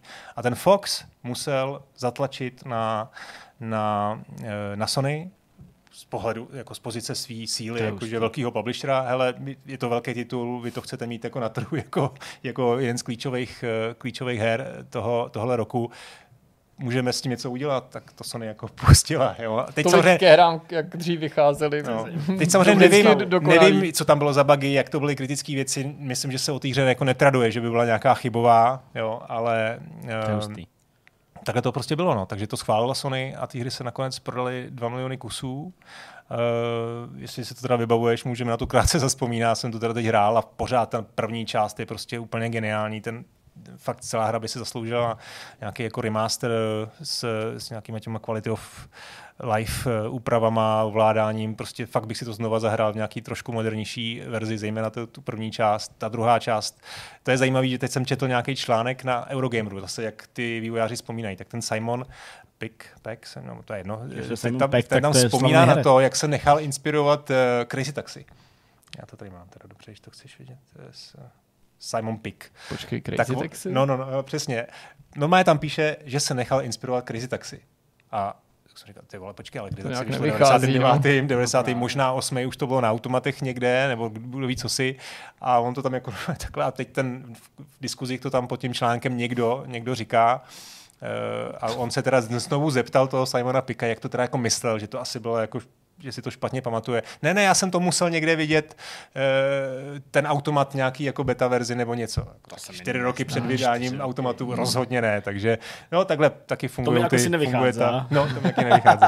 takže takhle, uh, takhle si to jako vybavoval. No a to jsem ještě neřekl. Asi ten editor jsem řekl Všechno. Asi, že většina no. lidí na PlayStationu neměla to štěstí hrát to s tou pistolí a hrála to prostě na křížovém ovladači, což bylo úplně jako peklo. Hrát, prostě. No, no, no. To, já ne, nebudu říkat, že to bylo nehratelný, protože Bylo to zase pomalý, blázni, bylo to strašně pomalý, no. Přesně, Jakože- to, ono to reagovalo Ty strašně. ovládal no. zaměřovač jako... Na D-padu. Na Což jako z podstaty, no na D-padu. Možná, že v té době ani nebyl DualShock. No, jo? na D-padu. Jo, Na D-padu, pardon, No. no. ano, ano, D-padu. Ale což ani jako není takový problém, protože jako kdyby to bylo rychlé. No, reagovalo to, se to pomalu, fakt neskutečně. pomalu. To bylo To nešlo prostě... stíhat. Počkej, a tou, a tou light gunou si normálně jako ovládal ten kurzor v úvozovkách, nebo No. jako ten, ten zaměřovač No jako, neovládal jako, jako si ten live. kurzor, že ne? ovládal si to, kam to vystřelíš, Že jo? že jo? No. Aha, kurzor no. si neviděl. No, Tak kurzor jako, ti běhal Jako, podle toho, kam si mířil, ne? ne, já si No to myslím, právě že to je to, na co se ptám, že jo? A to si právě myslím, že asi ne, ne? To Jako nedokážu televizi. říct, to asi mi- na myši, Jako na automatech to tak takhle je, že jo? jako vidíš, Ne, na automatech to právě v drtivé většině tak není, ty nevidíš kurzor. Jež, a jo, U, vlastně. u Jo, uh, vlastně. on-rail stříleček nebo kolejnicových. Neříkám, že to nemá žádná hra, jo, aby nás zase někdo nezačal opravovat, Jo. ale většina to nemá. A jak to bylo tady, to nedokážu říct, protože já to s tou pistolí nehrál, ale Jasně, myslel bych, Aha, že, aha. ten, že ten zaměřovač nevidíš, no, že máš mířit jako jako, myslel, od voka, no. že to není, ne, Takže že ne, to že poznalo, když dělá- máš pistoli a když jsi neměl pistoli, tak to hodilo No. prostě. No jasně, no. Ještě to teda pro, pro pořádek, on to teda už tady Jirka řekl, ono ještě to podporovalo myš, což taky tehdy byla dost uh, Mhm. Relativní inovace, že Což pár her mohlo- to jako mělo, SimCity, Transport Tycoon potom Pokud byl, by se přenášela rychlost pohybu myši jako do to bylo v pořádku, ale akorát, že to jako neměl nikdo, že jo. No, tak všichni to jasný. měli, všichni prostě light gun. Ještě to podle mě nepodporovalo to Namco, ten G-Con. Mhm. Jasně. To si říkal, že si Myslím že to podporovalo ten od toho podporovalo Konami, to si vůbec Konami, nepamatuju. No. jo. Jo, to nevím, teď možná mě někdo opraví. Já jsem si tady ještě mezi tím našel nějak, ještě jsem si tady udělal dvě poznámky k, k tomu vývoji, že oni neměli design dokument. Oni říkají, No, náš design dokument byl film. No, jasně. My jsme prostě měli film, Jsou měli jsme celkovou borci. vizi, měli jsme nějaký body vratelnosti a design dokument jsme, jsme psali vždycky poté, co jsme tu hru implement, co jsme tu feature implementovali do hry, aby jsme to mohli postavit do Foxu, jako tohle jsme udělali, tohle je náš jako design. Jo, na schválení vlastně, ale ten. Fox fakt jim jako problémy e, nedělal a jako fungovalo to dobře, protože oni si fakt jako nějak, jak ten tým byl malý, tak si fakt sami Mm. asi dokázali v, tý, v, tý, v tom jednom, v té jedné velké kanceláři říct, hele, tohle je cool, to udělejme, tohle není cool, tohle udělejme a všichni to měli jako tak nějak v hlavách, nebo možná na jedné na jedný prostě nějaký tabuli to měli jako napsaný, no, tak eh, tehdy to asi šlo. Eh, Potom jako samozřejmě věci, co, jsem, co, jsem, co tam jako chtěli mít, tak se během těch, eh, těch šibeničních termínů, protože jako crunchovali pochopitelně nějak jako hrozně poslední rok, jako vždycky tehdy, tak DH2 tam měla mít polygonový nepřátelé, tak to museli vlastně nakonec to je ve spritech. Eh, V tom, v té trojce chtěli mít autentický New York City, skutečnýma ulicema, tak to taky museli jako z toho ustoupit. Fantasy Eh, City. ale, ale proč jo? Oni ani ne tak, protože by tam nemohli mít jako pár, pár ulic toho centra, ale oni zjistili, že v tom centru, když jezdíš někde v tom úplném downtownu, tak, ty, tak jak se tam jezdil hrozně rychle, jestli to vybavuješ, tak ono to nefungovalo, protože tam si jezdil fakt těma automa, já nevím, 200, 200 km hodině a jako nebylo to, nebylo to zábavný, takže proto museli ty ulice udělat fakt hodně, hodně široký, a abys tam nějak mohl. A jestli si vybavujete, tak tam normálně si šel já nevím, od kolika to bylo, jestli to bylo od 18 ta hra, protože tam si je, normálně si mohl přejíždět eh, chodce a ono Tak ti to to chrstlo, chrstlo na obrazovku krev Tak to se vůbec a ty nebylo. si eh, Už se. Pustil tam stěrače. normálně pustil stěrače a McLean se nějak, já něco tam zahlásil, něco tam zahlásil, já jsem to tady měl napsaný, no to je jedno. No, takže, Nikdo tě nemá. Eh. To, je, to je scout. jo, jo, jo, jo, něco takové, z něčeho jiného, no. No, sorry pal, říkal, sorry pal, Aha, sorry kamaráde. tak to, to je úplně slyším toho Vilice. Takže tak, Takže Die Hard? Trilogy. Doporučuji si to klidně zkusit v nějakém emulátoru nebo, nebo A ona pak, ona pak vyšla, že jo, ještě nějaká Die Hard. Taková, dvojka, ta byla hodně špatná, nebo ne hodně špatná, Ne, byla no. průměrná hra. No. Die Hard Trilogy 2. Jo, já, Ale nevím, jo, jestli to jo, tak zase- ne, já jsem se jako, jako že to mělo má podtitul Nakatomi Plaza, ne? A prostě co Ok, to bylo za hru? A to, to bylo ne. někde, to bylo někde jako na přelomu tisíciletí. To je ne? nějaká už first person akce. Jo, jo, ne? First person akce, Já si no. to taky matně vybavu. A A, to, a to tak bylo 20 hodně let, podle toho, no jasně, to bylo, to bylo hodně podle toho filmu, jakože opravdu ty scény jako za scénama, jakože příchod do toho Aha. hotelu a nahlášení na tý, napište jméno prostě manželky, aby jsme viděli, kde, v jakém patře, hmm. tak tam vyklikával na tom monitoru, jak on to tam vyklikával, že jo, a tak dále. Jo, tak to vůbec jo pak se lítahem nahoru a Ono tak tady totiž nebyl, nebyl, neměl licenci na Bruce Willise. Jo, měl licenci No, na tak ty tohle, filmy, tohle jo, no. ale jo, ta podoba to, ty postavy tam nebyla a mimochodem teda na to, že nebyl 96. tak už tam měli ten, eh, to, že se vyfotili, měli nějaký první digitální foťáky a dali ty svoje ksichty eh, těm postavám. Tak to je paráda úplně. Což dneska slýcháme jako často, že jo, dělá to. Uh, A ono se to- Illusion Softworks to dělali na Mafii, Ono se že to- jo, ono se to dělá. Dangerous a podobně. Ono dělá se to to dělá pořád. pořád. A Není divu. Taky jsem si vybavil Ale- teďka dost čerstvý titul. Já taky. Dělá se to pořád, no, my víme. Dobrá, tak jo, tak eh, to bylo povídání o uh, Die Hard, nebo chcete-li smrtonosný pasti. A my jdeme na rozhovor. Naším dnešním hostem je Richard Trampas ze studia Volcanoid, který pracuje na hře Volcanoids. Ahoj, Richarde, vítej u nás. Čau, čau, děkuji za pozvání. Moc krát díky, že jsi přijal pozvání k tomuto rozhovoru. Moc mě to těší, že jsi naším hostem a vyslancem vašeho týmu a že si konečně můžeme o tomto tom projektu popovídat. Pravdou je, že na světě už nějakou dobu, pořád se na něm pracuje. My jsme se mu nevěnovali a zejména poslední dobou nějak intenzivně, dřív v nějakých novinkových souhrnech, ale myslím si, že to je trochu škoda, protože je to hra, která si pozornost určitě zaslouží. A právě proto, že se jí nevěnujeme pravidelně nebo v poslední době jsme svoji pozornost na ní nezaměřili, tak bych tě možná poprosil, aby si našim divákům, kteří třeba o vás neslyšeli, tenhle ten projekt představila vaše studio, jakou roli v něm zastáváš ty a kde se vlastně celý ten nápad vzal? Mm-hmm. To je velká otázka. Uh, tak hra Vulcanoids tak je už nějakou dobu teda na Steamu v předběžném přístupu a co se týče žánru, tak je to steampunková survival hra, kde taková hlavní mechanika je to, že hráč místo nějaký jako tradiční základny, tak má takový obří vrták. Já to vždycky lidem popisuju a že jestli někdo viděl úžasně nějakou jedničku nebo dvojku, tak je tam takový ten padouch, ten krtek, co se objeví na konci jedničky, myslím, a na začátku dvojky. Tak nějaký takovýhle mm. podobný vrták tam ten hráč má, který si vylepšuje a tak během hry. A takže je to na Steamu a pak přemýšlím. Furt přidáváme updaty. Vlastně vyšlo to 2.19, takže furt se snažíme přidat něco nového, aby to bylo zajímavé pro hráče a moje role v týmu tak je hlavně marketák a komunitní manažer. No. To je moje parketa a tomu se teďka věnuju nejvíc. To, to je ostatní důvod, proč jsi tady, určitě, abyste se o té hře mohli povídat. Uh, ten vrták, to je samozřejmě něco, co tu hru definuje, uh, hmm. doslova na obrázcích, v trailerech, samozřejmě hráči to pochvalují.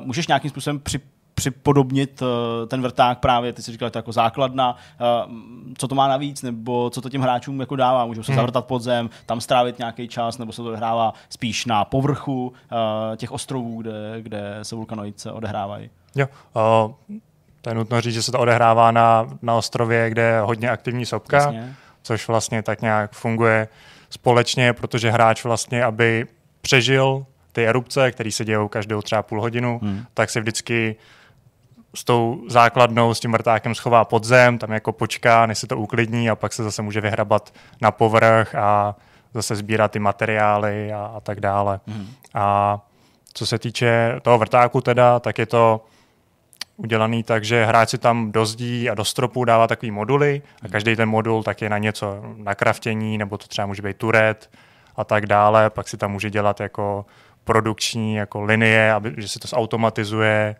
a tak dále.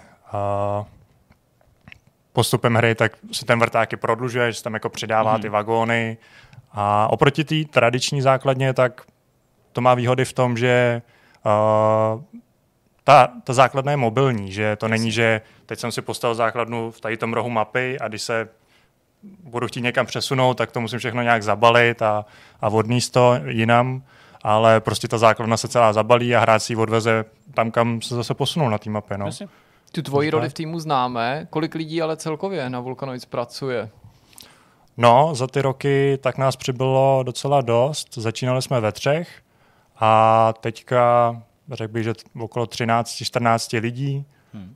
tak jako aktivně. Jsou to všechno Češi nebo spolíháte se i na kolegy ze zahraničí, se kterými spolupracujete na dálku? Uh, většina jsou Češi, ale máme i pár lidí ze zahraničí, takže Hmm. Všechno musíme jít v angličtině potom. Jasný. Eh, ten projekt, jak už tady padlo, tak je na Steamu eh, od roku 2019 mm-hmm. v předběžném přístupu, eh, čili vlastně letos to bude nějakých pět let, kdy už předběžný přístup běží.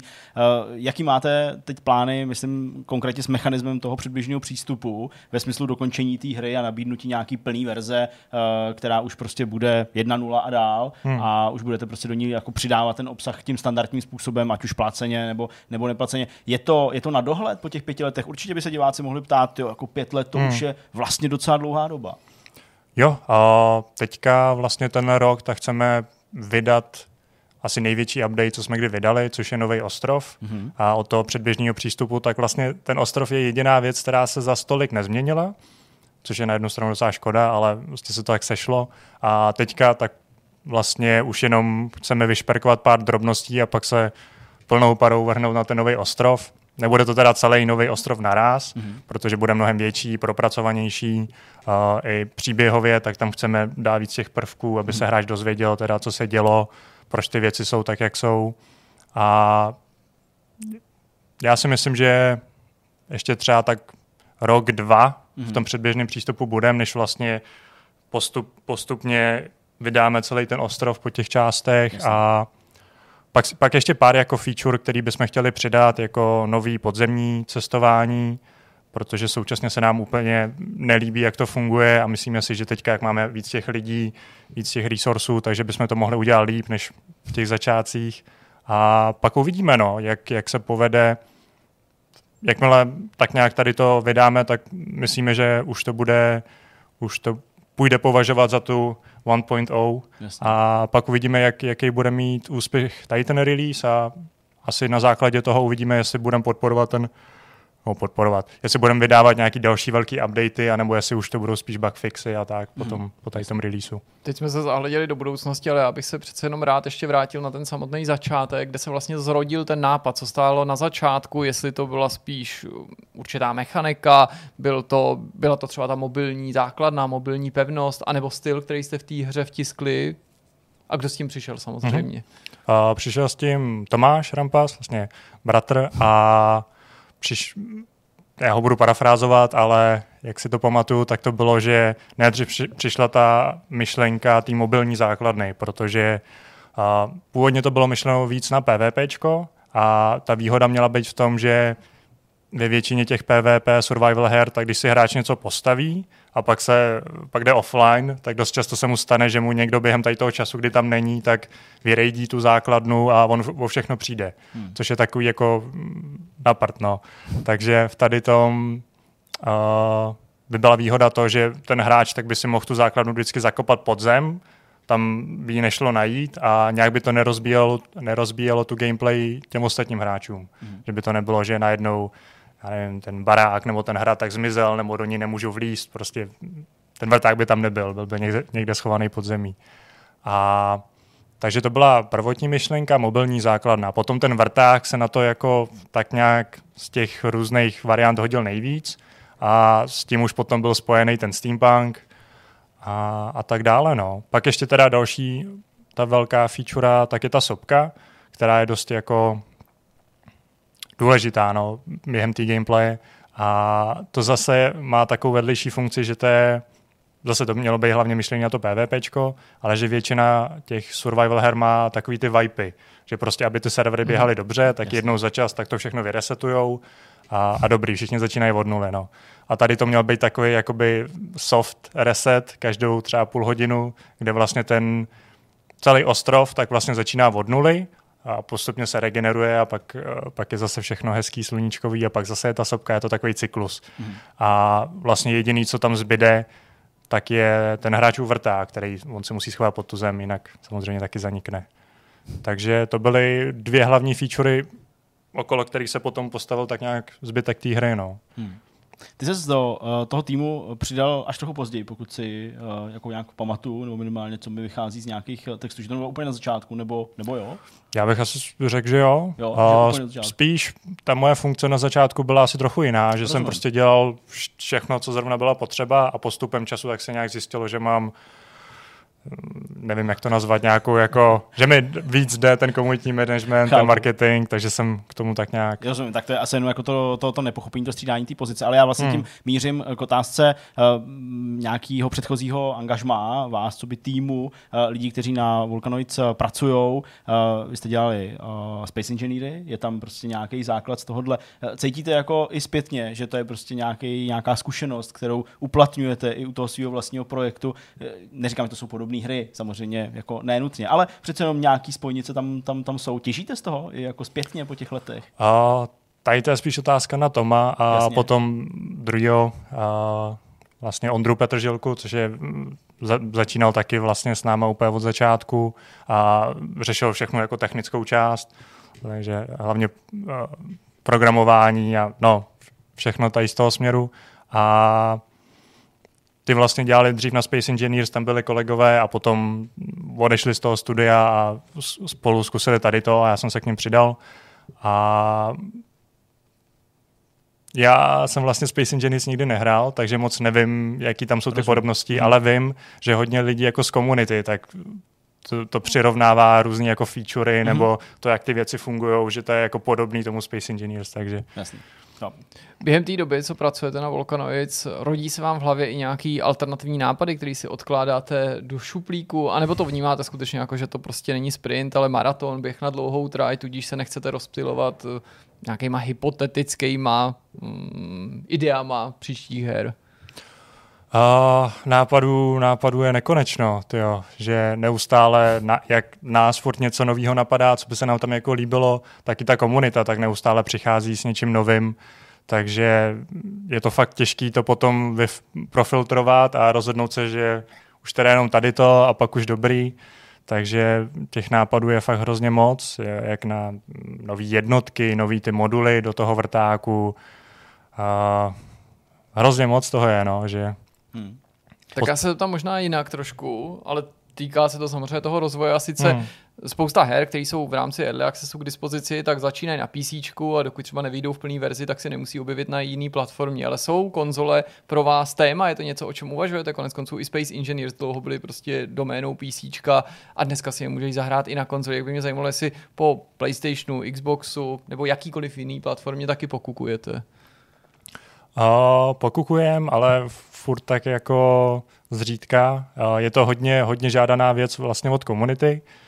Jedna z nejčastějších otázek, já jsem na ní podle mě odpověděl už asi milionkrát, hmm. ale neustále se na to někdo ptá. Takže bychom, chtěli bychom časem, ale aspoň za mě tak by to ještě chtělo přidat třeba ten nový ostrov, než se jako zaměřit, protože přece jenom uh, jsme furt jako indie tým, takže si nemůžeme dovolit přidávat nějaký jako velký content a do toho se snažit portovat tu hru Rozumím. na ty no. konzole.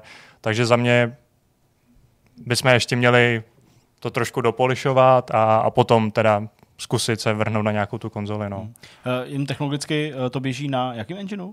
Uh, Unity. Víš, na Unity, takže v tomhle ohledu by to asi vlastně nemusela být žádná nějaká velká brzda. Byť ne, no. chápu, neexistují zázrační tlačítka, který, hmm. který by to uh, naportovali. Neuvažovali jste, byť jste indie tým a ty jsi to řekl a, a platí to, že byste pro ten port využili práci někoho jiného? Že byste si nechali najmout nějaký studio, který by to prostě zaportovalo uh, je to, za vás? Je to určitě možnost. No. Hmm. Uh, říkám, ještě jsme se tomu nějak aktivně, aktivně nevěnovali, Rozumím spíš je to jedna z možností, co, co do budoucna. No. Jasný. Eh, ještě když jsme u té budoucnosti, jestli můžu, ty jsi to vlastně naznačil, že uh, bude teďka pracovat na tom velkém updateu, Ostrov, už tady zaznělo několikrát, uh, tvůj odhad prostě rok, dva, ještě Fair Accessu. Uh, a pak si říkal, že by vlastně jako potenciálně přišlo to rozhodování, jestli teda spíš jako bugfixy, jo, nebo nějaká podpora další. Uh, máte to už tak nějak jako dopředu nalinkovaný, protože, jak říkám, ta hra je tady prostě pět let, ve hmm. vývoji hmm. ještě díl od roku 2017, to jsme se tady, myslím, řekli mimo, mimo, mimo kamery, takže to je spoustu let. Uh, za další dva roky to bude ještě víc hmm. let. Uh, nějaká únava materiálu u vás ve smyslu toho, že to je to jedno téma, každý den ta stejná práce, hmm. tak uh, chcete prostě pak spíš jako přidávat DLCčka, rozšíření, anebo to prostě hezky jako zakonzervovat a už to teda nechat být a vrhnout se na něco případně úplně jiného.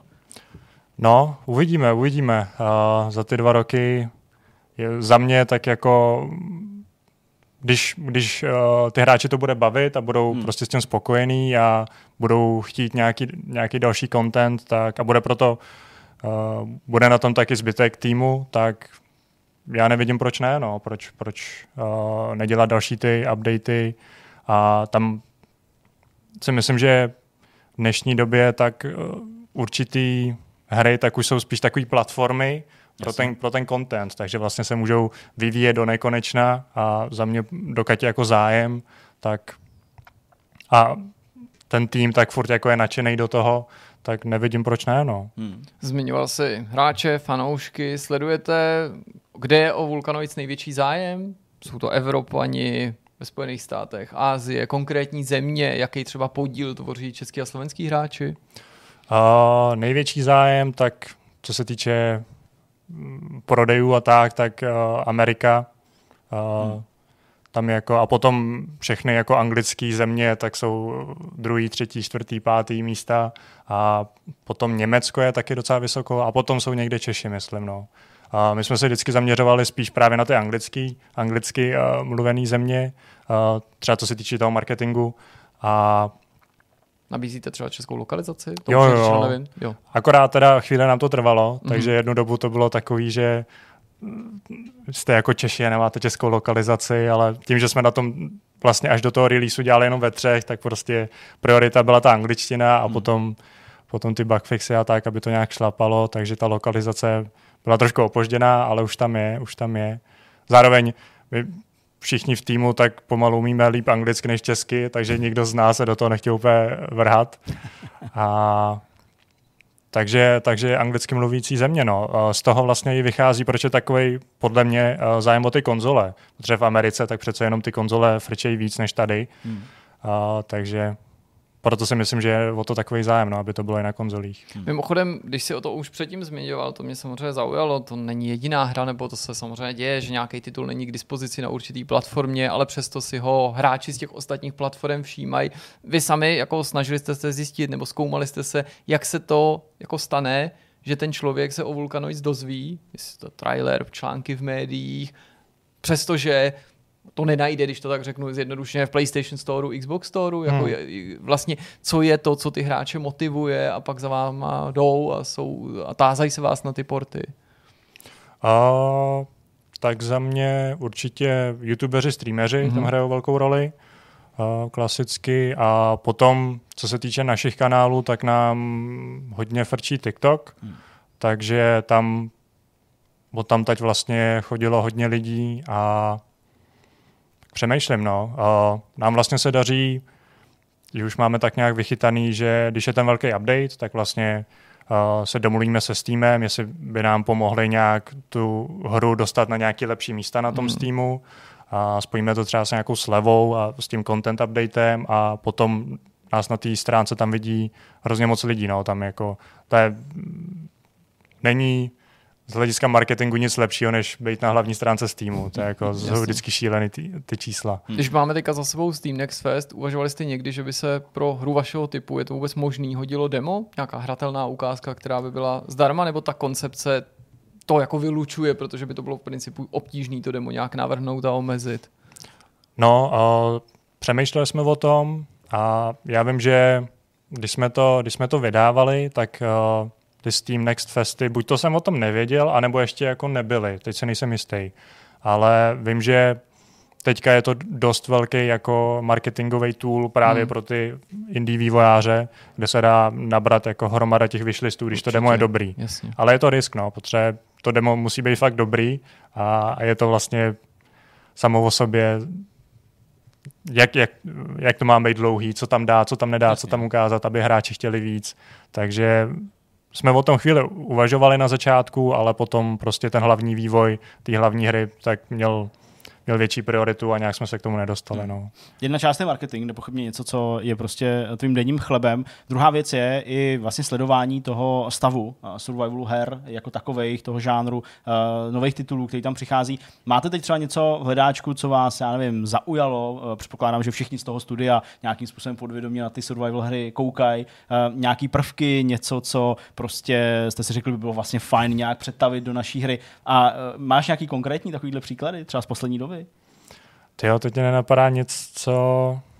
Jako samozřejmě snažím se to sledovat a vím, že uh, za poslední dobu tak vyšlo hodně jako úspěšných her v tady tom žánru. Třeba teďka vím, že je to Enshrouded, mm-hmm. tak je hodně populární. Jasně. Uh, Pal World, tak je myslím survivalovka, ale s něčím mixnutá, pokud se nepletu. No, jako Připomínající Pokémon. Trochu Pokémon. No, no, no. Takže samozřejmě úplně všichni, co dělají survivalovky, přemýšleli, jestli nepřidat nějaký podobizny Pokémonů s bouchačkama.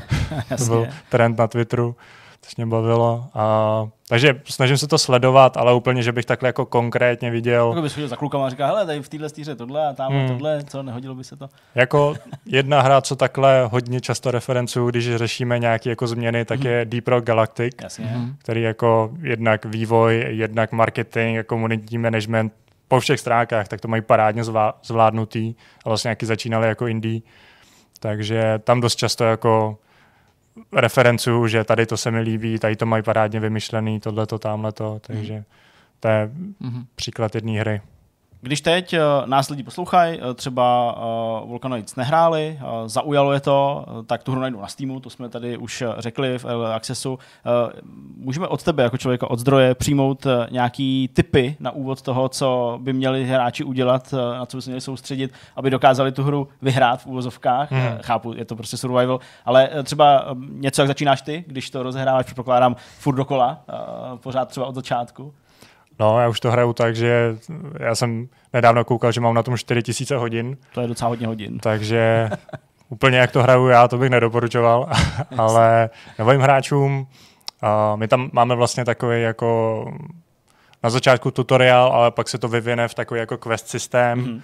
který hráče provází vlastně celou tou hrou, tak následovat to, no, že dost často ty hráči tak si to jedou po svým a potom ty featurey, tak prostě nechápou a pak jsou frustrovaní. No. no takže... a je něco, co právě dělají hráči blbě, že to je tak jako typický nějaký třeba jako Ježiš, další chyba, zas, nebo zas že, že, právě, že se vás na to lidi ptají a vy zjistíte, že třeba něco přehlíží a že to je jako hmm. notoricky známá funkce, kterou nechtěně ignorujou. No, to jo, tam je to takový sporný, protože hodně, hodně těch věcí, jak fungují třeba v tom vrtáku, tak jsou takový jako neúplně tradiční třeba v ostatních těch hrách, ale za mě, za mě ten, eh, ten quest systém, no, potřeba jako se, se, snažíme vlastně ukazovat, co a jak, jak to funguje. A v tom vrtáku, jak, si, jak, si to, jak, si, jak je to propojený všechno. Už jako ne, neignorovat ty zadání by bylo ten no, typ, no, jako no. je to jako úplný sandbox od začátku, nerozeběhnout no, se do krajiny tak, a, a neskoušet to metodou pokus omyl. Jo. Mm.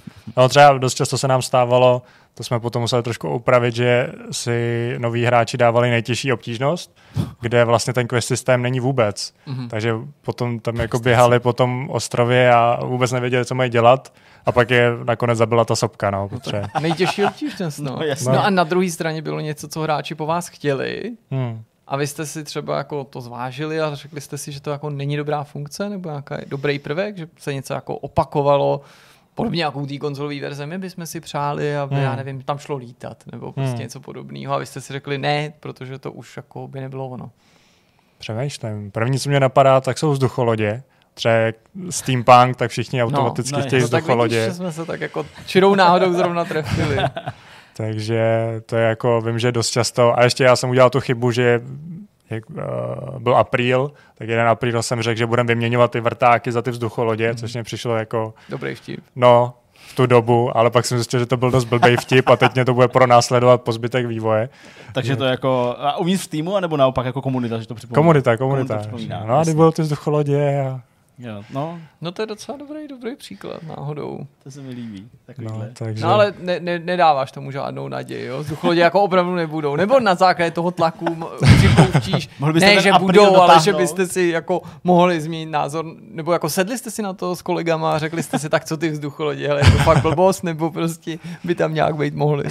Uh, za mě je to hodně, hodně, hodně nepravděpodobný. Okay. Nikdy neříkej nikdy, ale tady to, za mě to hlavní vozidlo v té hře má být ten vrták a potom třeba nějaký jako menší, uh, tam chceme přidat jako nějaký motorky nebo něco, ale další takovýhle obří vozidlo, tak za mě jako to bylo zase úplně nová sada systému, kompli- jak to zakomponovat do té gameplay s tou sopkou. Hmm. No, jak... no to jsou výmluvy, no prostě, když to zazní na apríl, tak to vlastně skoro platí, že jo. Takže Přesně, apríl, který byl dřív jako příznakem něčeho, co samozřejmě nebude humor, se v posledních letech zejména u her stal něčím, co se jako oznamuje a myslí se to vážně, paradoxně, aby hmm. ten apríl byl jako opravdu dokonalý. No ale tak, no. hele, ty jsi říkal, prostě tak dva roky ještě budete pravděpodobně dělat ty věci, které máte naplánovaný, pak teda přijde třeba ta verze 1.0 a pak, když už pak nebudete vědět, co a jak, tak se třeba ještě ke vzducholodím rádi vrátíte. Super. No já myslím, že jsme postupně došli uh, na konec tohohle z toho rozhodu. Uh, Mozíky si za náma dorazil, uh, že jsme si mohli o Vulkanoids takhle popovídat, uh, ukázat vám třeba lidem, kteří uh, tu hru uh, neznají, ale hledají právě nějaký nový zážitky v survival žánru nebo, nebo v survival hrách. No a budeme vám držet palce, ať eh, ten největší update, který máte před sebou a nový ostrov, ať se to podaří a ať, eh, ať zázračně, ne zázračně, spíš nadějí, ať se uh, Vulkanisti takhle vyhrabou uh, z Early Accessu a, a, a jsou prosperující hrou. Moc díky. Vyhrabou a pak se začnou zvedat eh, do vzduchu.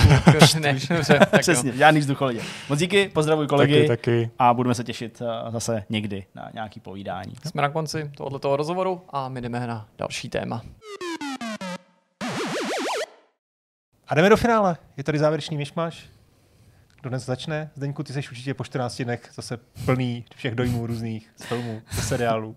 No. Jak to u vás vypadá teď? Uh, hele, to máš za pár, ne? Jo, takhle to myslíš. No to jo, to už je za pár, to je pravda. 23. dubna. Ale uh, no, jako hele seriály, no tak já uh, jsem jako dokázal teda dokoukat všechny díly aktuálně dostupný uh, Masters of Air. Takže myslím to pátý nebo šestý díl, až protože... teda 23. února teda přijde další, takže jako čekám na premiéru. To je jako zajímavý, takovýhle stav hmm. jsem dlouho neměl. Uh, musím říct, že se mi to jako líbí, ale nedosahuje to v mých očích toho pocitu, který jsem měl, když jsem sledoval Bratrstvo Je to takový předvídatelný, mi říkají lidi hodně. Že to je... ani tolik ne, jenom prostě jako, nebo jako, jako ne, hele, prostě jako... já mám rád, já jsem úplně stoprocentní jako souhra s tím, že, jako, že by se mi to mělo líbit, protože prostě mám fakt rád jako téma druhé světové války z nejrůznějších úhlů pohledu, mám rád letadla, o bitvu o Británii jsem se prostě jako zajímal jako enormně. Samozřejmě tohle už není bitva o Británii, tohle už je prostě bombardování jako ze strany Američanů, bombardování Evropy, Německa převážně samozřejmě francouzských nějakých zá, jako závodů, ale Německo samozřejmě v 99%. A jako mě by se to mělo líbit a líbí se mi to. Ale jsou tam prostě momenty, které mě jako štvou. Jo, já třeba znám ty skutečné příběhy těch pilotů, hmm. na nichž to stojí, znám i tu knihu a prostě uh, čekáme dva díly na to, jestli scenáristi někoho zabijou nebo nezabijou. Jo? A teď prostě to, to, to jako natahování toho, jestli žije nebo nežije, nebo prostě jako, jako jak to s ním je a, a tak dále. Nechci být prostě úplně adresný, ale asi, asi bych do to sleduje, tak víte. Tak to mě prostě na tom jako vlastně drásá. A strašně mi to jako vadí, že, že do toho vstupuje až tolik tý jako seriálový dramaturgie nebo něčeho takového. Jo? Protože třeba Samozřejmě podobná scéna byla i v Bratrstvu neohrožených, že jo? Já teď to už si bohužel, myslím, to byl Randleman, který se jakoby ztratil, nebo, nebo, nebo Lipton, já teď nevím, jeden z nich, to je jedno. Prostě uh, jako o jednom z nich se nevědělo chvíli, jestli žije nebo nežije, a pak se teda vrátil a připojil se k té jednotce a to bylo, myslím, v rámci toho dílu, jo? Že, že tě jako nenatahovali prostě. Jo?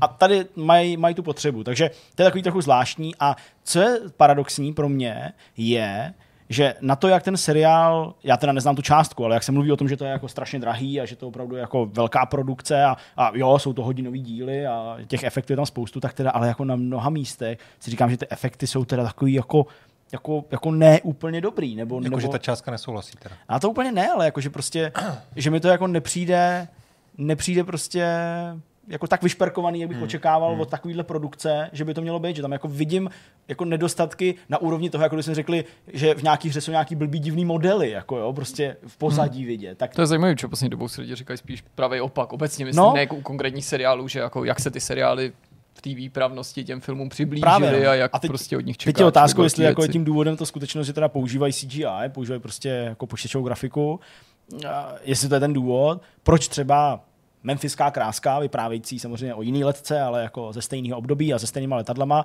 která vlastně používala uh, jako um, skutečný letadla, byť ne, uh, ne nutně jako typově skutečný letadla, ale prostě předělaný, nebo na, na zemi stály ne digitální modely, ale prostě laminátový modely prostě letadel a tak dále, že používali jako ty praktické efekty, takže vlastně na mě třeba, já jsem to tak jako proklikával ten film Memphiskou krásku jenom jako na konto toho seriálu, tak to vlastně na mě působí jako, jako líp. A to ještě Memphiská kráska používá spoustu záběrů z filmové bitvy o Británii. Hmm. To je film z roku 63, něco takového a tam těch letadel skutečných bylo ještě hodně, jo, jako těch opravdových letadel, těch Spitfireů a, a tak dál, tak eh, nebo samozřejmě německých letadel, tak to oni používají spíš pro ty, pro ty jako vzdušní souboje, eh, když nesledují ty bombardéry, ale sledují ty stíhače.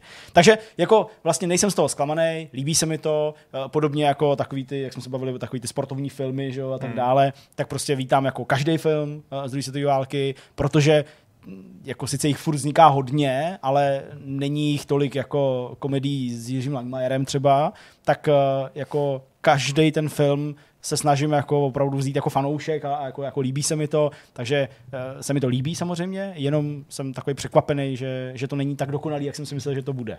Jo, ale jako je to, je to fajn a jsou to, jsou to prostě tvrdáci a, a je to vlastně překvapivě docela jako drsný, jako takový dost naturalistický.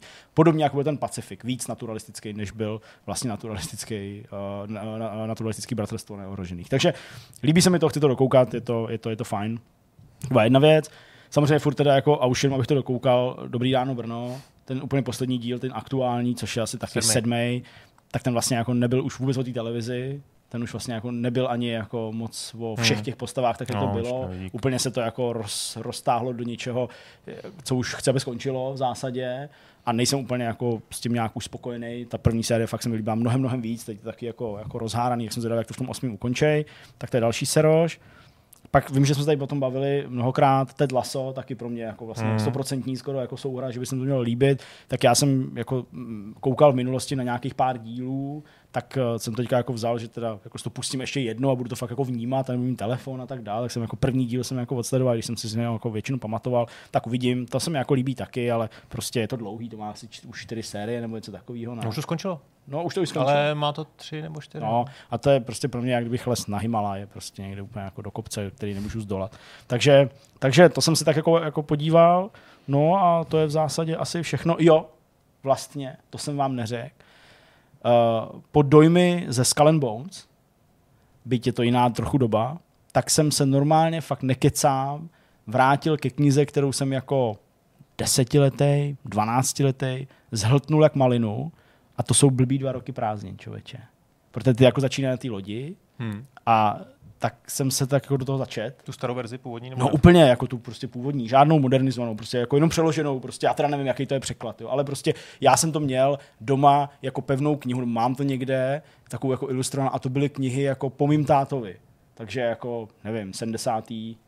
75. rok, něco takového, tak z takovéhle doby, tak nevím, jako, hmm. co to bylo za překlad hmm. nebo to tak jsem právě jako, jako se k tomu vrátil a, a vlastně mě to pořád jako baví, protože asi vnitřně furt při čtení těch knih jsem takový dítě, pořád dobrodružný, takže, takže to, se mi, to se mi jako zalíbilo. Jsme to poslouchali s klukama teď někde v autě před rokem. To si vyprávěl, tu verzi to toho no, toho nefal, bylo to v pohodě. Jo, jo, jako, mně se líbí ten příběh a prostě jako takový to, takový to úplně jako, tak, takový ten jiný svět, že prostě jako 12-letý, 10-letý prostě kluci se někam praví, plaví, že jo, to prostě, no, to je.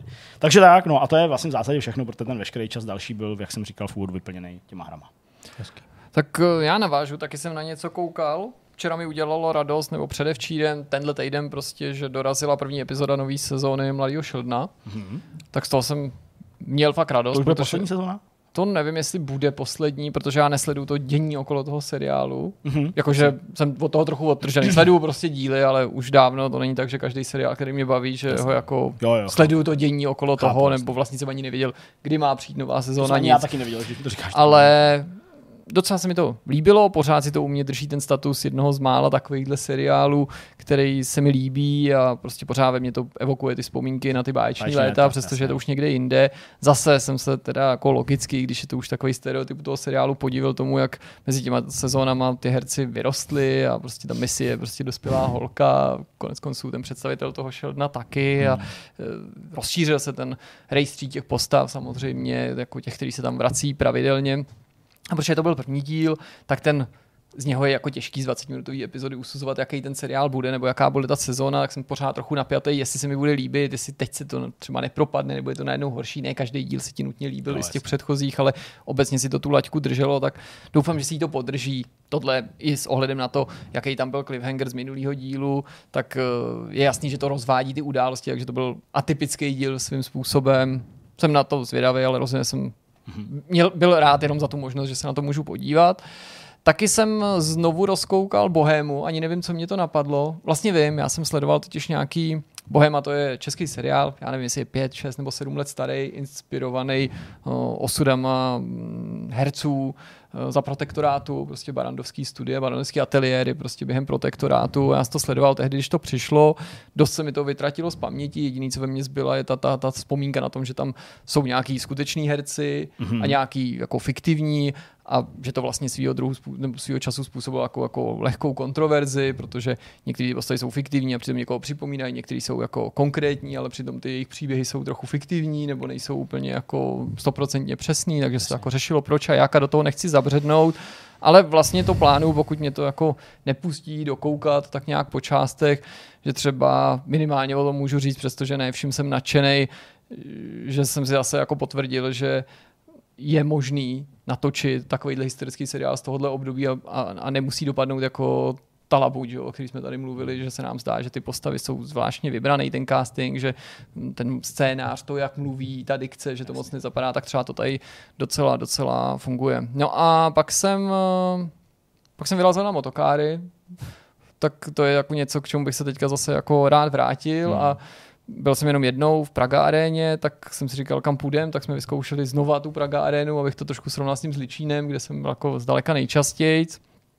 Bylo to vlastně docela fajn, i když jako mým favoritem v tomhle tom duelu by teda ta, ten Zličín, to, to CMK zůstalo, i když ty služby jsou podobné, samozřejmě s tím rozdílem, že tady jsou neelektrický v té Praga aréně, ale klasický motokáry, vlastně s nimi jako takovým jsem byl docela spokojený služby jsou podobné, jenom mi možná přišlo to prostředí jako na Zličíně ještě o něco příznivější nebo příjemnější, takový ten onboarding, tou videoherní terminologií, ale to může být prostě daný jako konkrétníma lidma, jasně, konkrétní chvíli, na který tam nalezíš. Papírově by se mi líbilo, že v té Praga aréně je trať, která je částečně uvnitř, částečně venku, ale s ohledem na to, že je teďka únor a nevím, jestli to platí po celou zimní sezónu, zkrátka, když jsem tam byl já, tak ta venkovní část byla zavřena, využíval se jenom ta vnitřní a ta vnitřní, protože nemá tak velkou plochu, nebo řekl bych, ten prostor není tak velký jako na tom zličíně, tak eh, a snaží se ho samozřejmě ty organizátoři využít na maximum, když to tak řeknu, tak ta trať mi tam místy přišla jako trochu příliš podřízená tomu, aby se ten prostor, ta plocha využila, když to tak řeknu. Jakože hmm.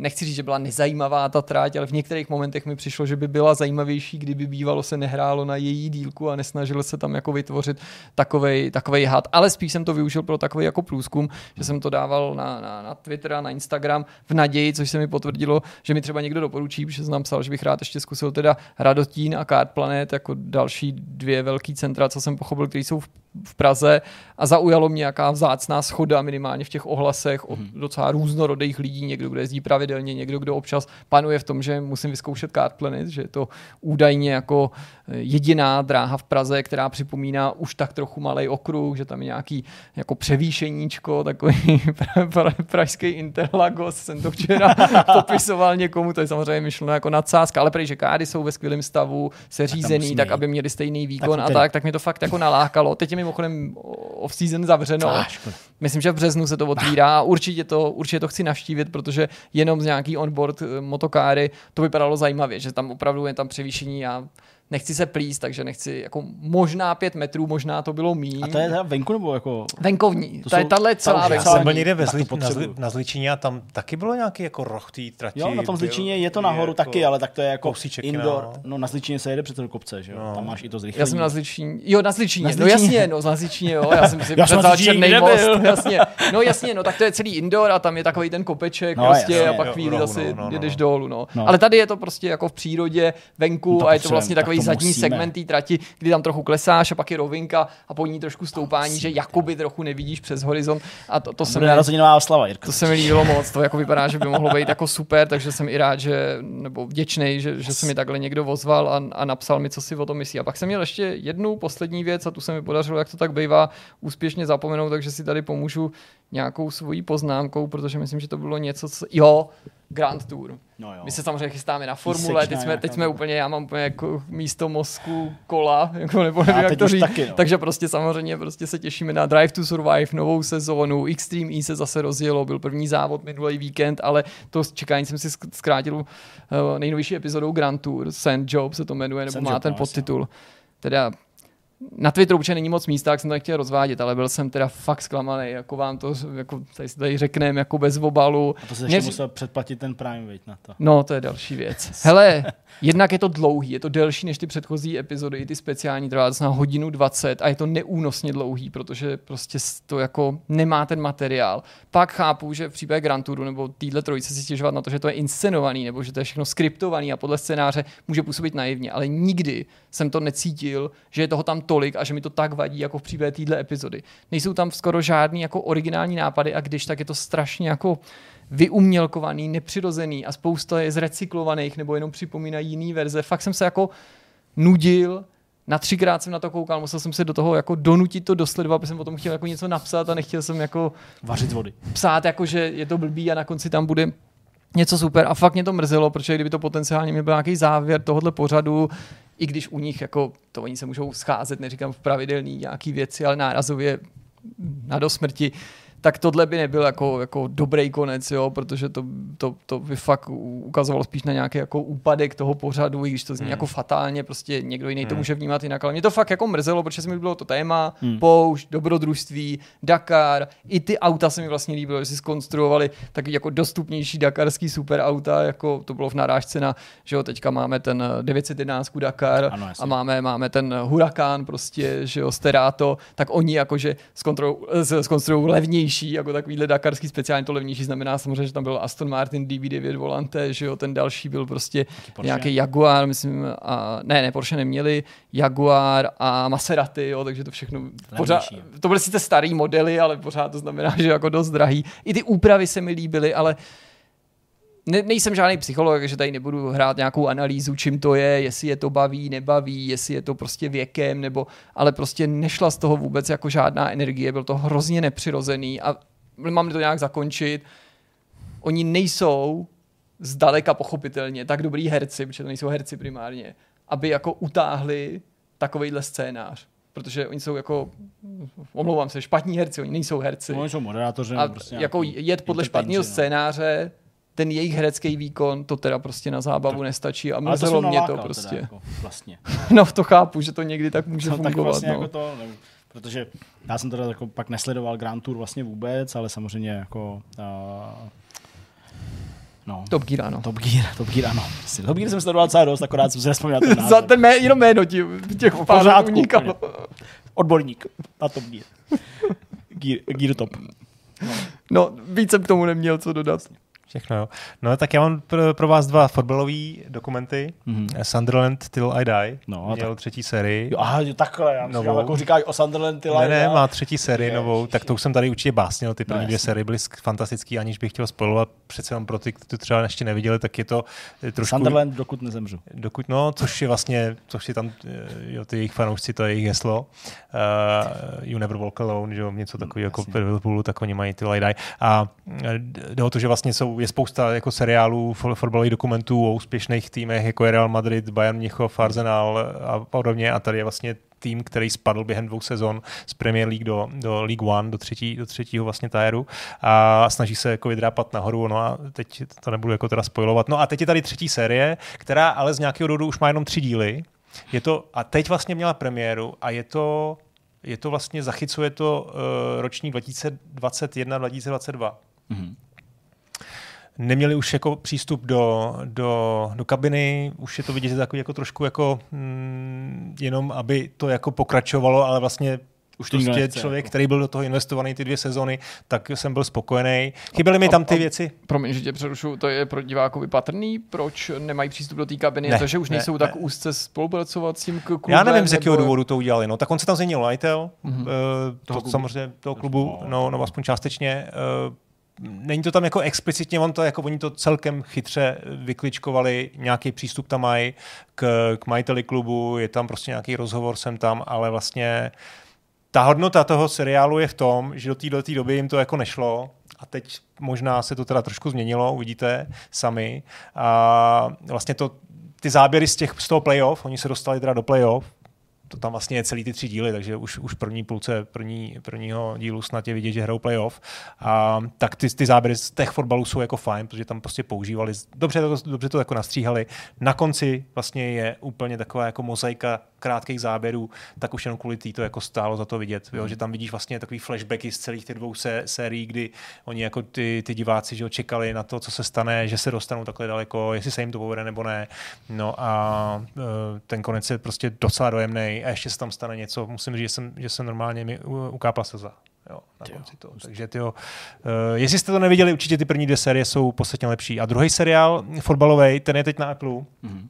Eh, ten je o americkém fotbalu. Eh, jmenuje se to eh, Dynastie jo, to jsem viděl. New England jo, Patriots, Patriots the Dynasty. A to, to má mít 10 dílů. Jo, jo.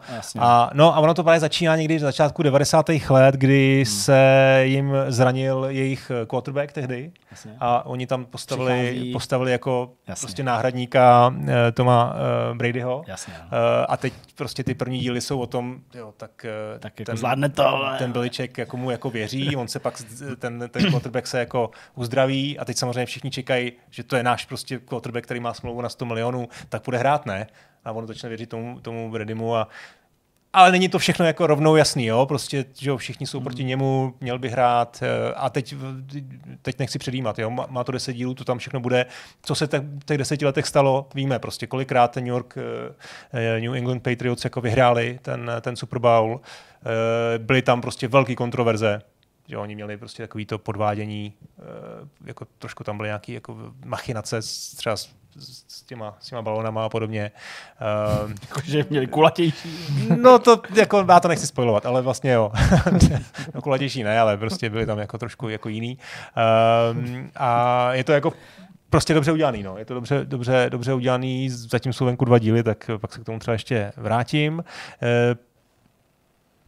tak, několikrát jsem tady už po každém dílu tady vlastně doporučuju metodu Markovič, takže při čekání hmm. na další díl, co v kluci to si fakt dejte, jako, jo, to nebudu říkat znova. Taky už jsem dostal jako typy různý, jako, že geniální. to musím vidět. Prostě. Tak eh, při čekání tak jsem si našel na i vysílání Volhu. Myslím, že to někdo z vás tady no, já jsem to sledoval. sledoval. No. Je s tím hádkem, jak tam jsou furt sprostý. No, je tam strašně sprostý a říká, vole, vole, jako já nevím, jestli se takhle jako mluvilo v 80. letech, podle mě ne. Nemluvilo. Jo, já, ale... Taky si myslím, že ne. A jsem na to háklivý, já prostě to vidím v nějakých starších seriálech. Já jsem se na to zvyknul. Ten první díl mě s tím strašně jako vadil. Nebo ale... i z 90. co i já potenciálně už bych mohl jako od, uh, odsvědkovat. A myslím si, že používání aktuálních nebo modernějších nějakých nadávek fakt do toho nesedělo. Ale no, zase vole, jako třeba v 90. vole se asi už Vole říkalo, už tam bylo, ale... to určitě. Ale to vole, se říkalo vole. už dřív, než to, ne? No. no a to je právě to, co já nevím. Jestli to říkali v 80. říkali si vole? Já nevím, no.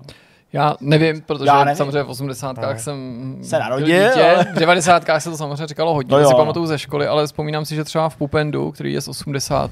pokud se nemýlím, hmm. tak tam třeba je nějaký takový, ta narážka jedný z těch učitelek, ne, že že kdyby prostě As, asi jo. si místo vole říkal Taška, tak už měl táta střechu, nebo nějaká taková hmm. ta učitelská tak propůjka. Ale jako tím vůbec... Já taky nevím, jako fakt nevím. vůbec jasně. Potřeba bychom vytáhnout Zajímavý vlastně, vlastně je, že to byl, mě to, když to hodně zjednoduším, tak je to vyprávěje pro chlapy, jo.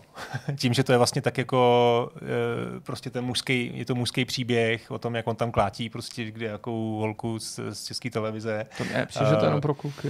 No ne jenom, ale prostě je to takový to vyprávění, ani bych neřekl, že vyprávění, mně se vlastně vyprávění taky docela líbilo, jo. Že, že jo, ty jsi jenom takhle, jako jo, jo, vyprávěj. Jako, verze jako jo, pro trošku jo, jako maskulinní, nebo jak bych to řekl. No. Uh, macho vyprávěj. macho vyprávěj. vyprávěj macho edition. Hele, ten Hádek si to tam dost jako užívá a to je vlastně na tom scénáři, který asi bych nedokázal, ne, ne, neřekl, že, jako, že to bylo nějaké jako geniální, tak vlastně líbilo se mi, že to je o negativní postavě. Že on je tam prostě hmm. fakt vykreslený jako negativní. Myslím si, že v tomhle směru je to vlastně mě to jako na střeláku ne, trvalo si na to no, zvyknout. No, jo, jo, jo. Jsem si pamatuju... Je to pro tebe jako výzva trošku pro diváka si na něj zvyknout a vlastně si najít tu pozici, jak na to jako nahlížet. Takový no. hodný kluk to je. Protože on je jako opravdu vlastně jako odporný odpůrtonista, no, který jako strašně, no. úplně no. ze zjištných důvodů, ale ještě navíc hrozně jako ubohejch, jako opravdu podráží ty lidi nebo na ně nasazuje, což jako není, není běžný, že jo? Známe, mm. že jo, gangsterky, že slyš nějaký mafiány, ale ne jako vlastně takového nějakého vychcánka, prostě, kuka, prostě který jenom prostě jako neváhá bodnout svýmu jako kolegovi kudlu dozad, aby se vydrápal po jeho zádech. To je tak jako nezvyklý. Možná no, i ono to tam jako je, on to tam je jako trošku jako mimochodem, jo? On to neudělá jako cíleně, aby se po nich, po těch no, zádech jo, vydrápal. On to prostě jako... tak nějak jako plácne, ne, no dobře, jo, to máš někdy, pravdu, no. víš, a, Ale některý a vlastně, jsou jako... A potom zpětně to neřeší. No to je mi ho líto, že, že prostě kvůli mě dopad jak dopad, jo, tam hmm. říká. Jo, máš pravdu. Ale, ale hraje to dobře, ne teda tak dobře, jako je zahraný ten v tým Mark Markovič, ten Hoyer, no jak se jmenuje, to je jedno. Ten, jo, je to Markovič Hoyer. Jo, Hoyer, ale ten, já jsem chtěl říct toho, tu, tu, toho herce, který tam hraje jo. toho toho, toho kluka, toho vraha. Uh, tak je tam Malíčková, výborný herci, Geislerka tam je. Tam hraje ta Wilhelmová nějakou tu bezdomovkyni, ne? Ne, ne, to, to si plete s tím, já nevím, s tím Grand Prix, ne? Jo, to bylo v Grand Prix filmu, no, tyjo, to bylo dobrý. Jo, jo, jo. to jsem sledoval na Honzu v popu tehdy, že jo, to jsem... Jo, jo. Vidíš, co, jaký blbosti mi utkuje. No a vlastně mě to jako bavilo dokoukat ty díly mají jako hodinu a půl nebo hodinu dvacet, něco takového. Jsou, je jich ale pět nebo šest. To je pět. jedno, je pět jako, celovečeráků. Docela to jako fakt odsejpalo. Bavilo mě to i kvůli lokacím, protože já jsem z Vršovic a je to hodně, hodně jako tam kolem nás. Tam prostě Vlasta na Bohemce se tam Taky bereš benzín na té benzínce, nebo lístky tam šmelíš. Ne, ne, to ne. To je, no. no říkáš to, jak kdybys tam byl jo, teďka před hodinou, jako jo, ne, prostě. ne, to ne. A, prostě. takže jako vlastně jsem rád, že jsem to dokoukal, ale musím říct, teda manželka se koukala na první díl a řekla, no nedává, jako, že to jako fakt bylo to takový vulgární. A, a to jí vadilo, jo? No, vadilo jí to. Protože my jsme na to koukali ještě, když kluci jako no, tak to chápu, eh, nespali, tak to úplně jako mimo už a, a, a potom... Prostě on za nezodpovědný otec, tak někdo, někdo To by bylo ještě horší, než ten, než ten okresní přebor, veď bys to musel přetáčet. No, prostě no, no, ty vole, okresní přebor, co jsme to přetáčeli strašně, já už nevím. No ty si říkal, že jste přeskočili celý jeden díl? Jo, ten okresní přebor, tam jsem inseminátor díl jsem no, tak jasně, no. prostě bájný díl, prostě. Až, až kluci budou slavný a pozve si je prostě někdo do nějakého talk show, tak přesně, no, to tatínek nám nedal No, zajímavou věc, eh, viděl jsem Ferrari, to taky myslím, že Jirka viděl. No, jasně. A ty jsi to relativně ne úplně nadšeně, ale docela to chválil. No, pochválil jsem to, že to bylo lepší než to Lamborghini, ale byl jsem jako zklamaný no. vzhledem k tomu, jak skvěle je to Lamborghini. obsazený a kdo to točí a prostě nebylo to úplně ono. Ale líbilo se mi to zacílení přesně, na ten jeden konkrétnější jo. příběh, ta komornost toho, té uh, rodiny a tak. Tak já musím říct, že jsem z toho byl hodně, hodně rozpacivý. Viděl jsem to teda v kině, takže nevím, jestli bych to doma jako nevypnul. Myslím, že to ještě není na streamovacích platformách, že, že to velmi, asi už bude muset být brzo, protože to bylo v kinech nějak začátkem ledna hned. No, ale to bylo eh, ještě o těch Vánocích, že s tou mámou nějak mám pocit, to byl nějaký to předpremiéra. No, nebo co. Tak já teď jsem byl v nějakým menším kině před 14 dní, před, před minulý víkend. A je to, mně to přišlo jako nějaký eurofilm, jo? Nějaký jako evropský film. Hmm. Nedokázal jsem se na to jako napojit. Ty, ty závodní sekce byly vlastně docela dobrý, ale ty kolize, to se nespojilu, že tam jsou nějaký havárky, jako ty nárazy, to zase, když se dostanu k těm, hmm. k těm speciálním efektům, to bylo až jako pěst na oko, jak to bylo jako špatně natočený.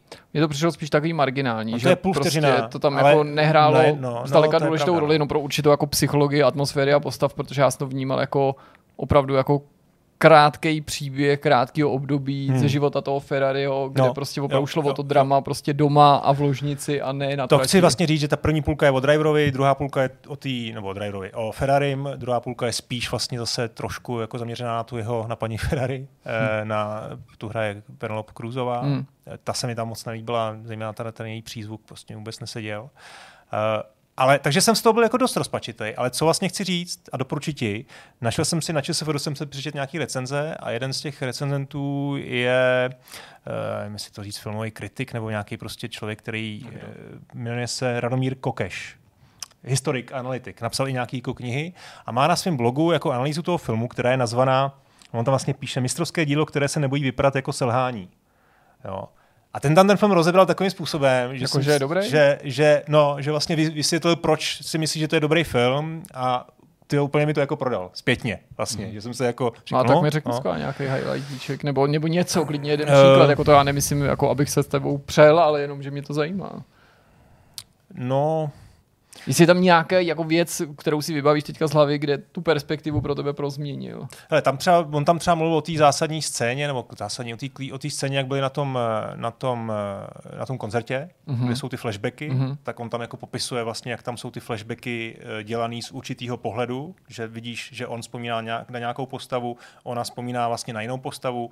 Eh, to asi můžeme říct, že vlastně celý ten film se, celým tím filmem se prolíná nějaká nějaká jako nešťastná událost s jejich společným synem, mm-hmm. který, který zemřel při nehodě, tak ona mu to jako vyčítá a vlastně já to vlastně... Ne, on nezemřel při nehodě, ten syn. Ne, pardon. Ten, ten byl nemocný. Byl nemocný, jo, sorry. Tak uh, On tam jako vysvět... hele, já to asi nedokážu ti takhle říct, no. To nevadí. Jednotlivý. Zkus to ale fakt přečíst, jo, je to podívat. prostě typ Douglas, Douglasov, jak se to jmenuje, Douglasový poznámky web, to si jako vygooglujete snadno a je to, občas se mi to jako stává, že si dokoukám film nějaký, třeba jsem z něj spokojený, nebo ne, třeba méně spokojený, ale pak vlastně si přečtu tu nějakou, nějakou interpretaci a je to Bys jako věděl, co si o tom No, myslet. ale, no, jako je to pro mě i ta zpětná vazba k tomu, jako jestli jsem fakt jako ignorant, jak se často jako mám za filmový ignoranta. Ono jako je dobrý prostě, no, když máš něco jako vystudováno, nějakou filmovou vědu a umíš ten film jako číst. Tím nechci říct, že to je jako ty lidi prostě má to na, na, na ČSFD 70%, je to asi nejmíň, nejhůř hodnocený film Michaela Mena. Byl jsem vlastně nad z toho fakt jako rozpačitý až jako zklamaný.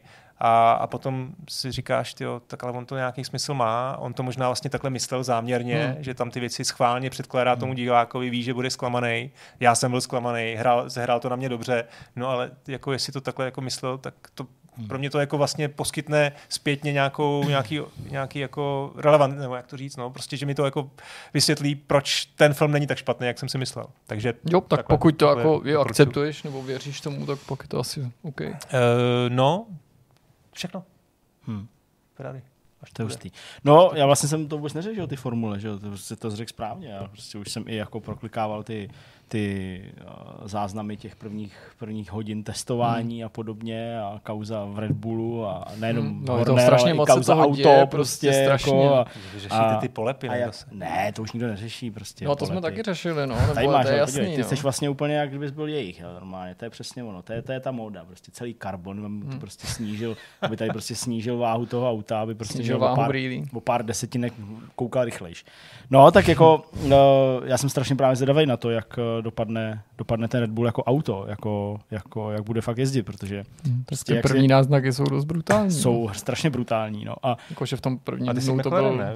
Já Měl, fakt McLaren, no, ale já prostě, se Verstappen sekundu, že jo, No. no, druhýmu, takže... No, jako ten, ten Jsou to první jenom den, testy, první ale den tak. nadělil uh, Landovi 850, jako tisícin, ale uh, ten, ten, ten druhý den to myslím bylo už kolem sekundy, no, nebo jedna, Hmm. jedna, no, prostě strašný. A právě, že jak jako ty auto poprvé vyjedou, tak eh, po všech těch představovačkách a předtím ještě ukazování těch, těch právě toho, toho laku, nebo no, laku, no, v letošním roce to není moc lak, tak uh, jsou konečně vidět ty auta, jakože opravdu a můžeš prostě na 4K záběrech jako to, to analyzovat, tak když to necháš prostě odborníkům, tak oni ti to vyfotí, zanalizují a tak dále. Jak prostě se začalo objevovat, co všechno za ty prvky na tom Red Bullu je a co nebylo vidět, když ukazovali to auto Hmm. jenom jako poprvé v té setmělý nějaký uh, místnosti nebo místnosti v tom, v tom setmělým sále, že jo, prostě ty detaily jako nebyly úplně patrný, tak teď prostě jak najednou úplně odevšať vykukují všechny ty díry, které tam jsou prostě udělaný úplně jinak a navíc než Hmm. na úplně všech ostatních autech a to je, to je jako fakt fascinující, takže eh, to, to vždycky takovýhle risk může být prostě obrovská ztráta,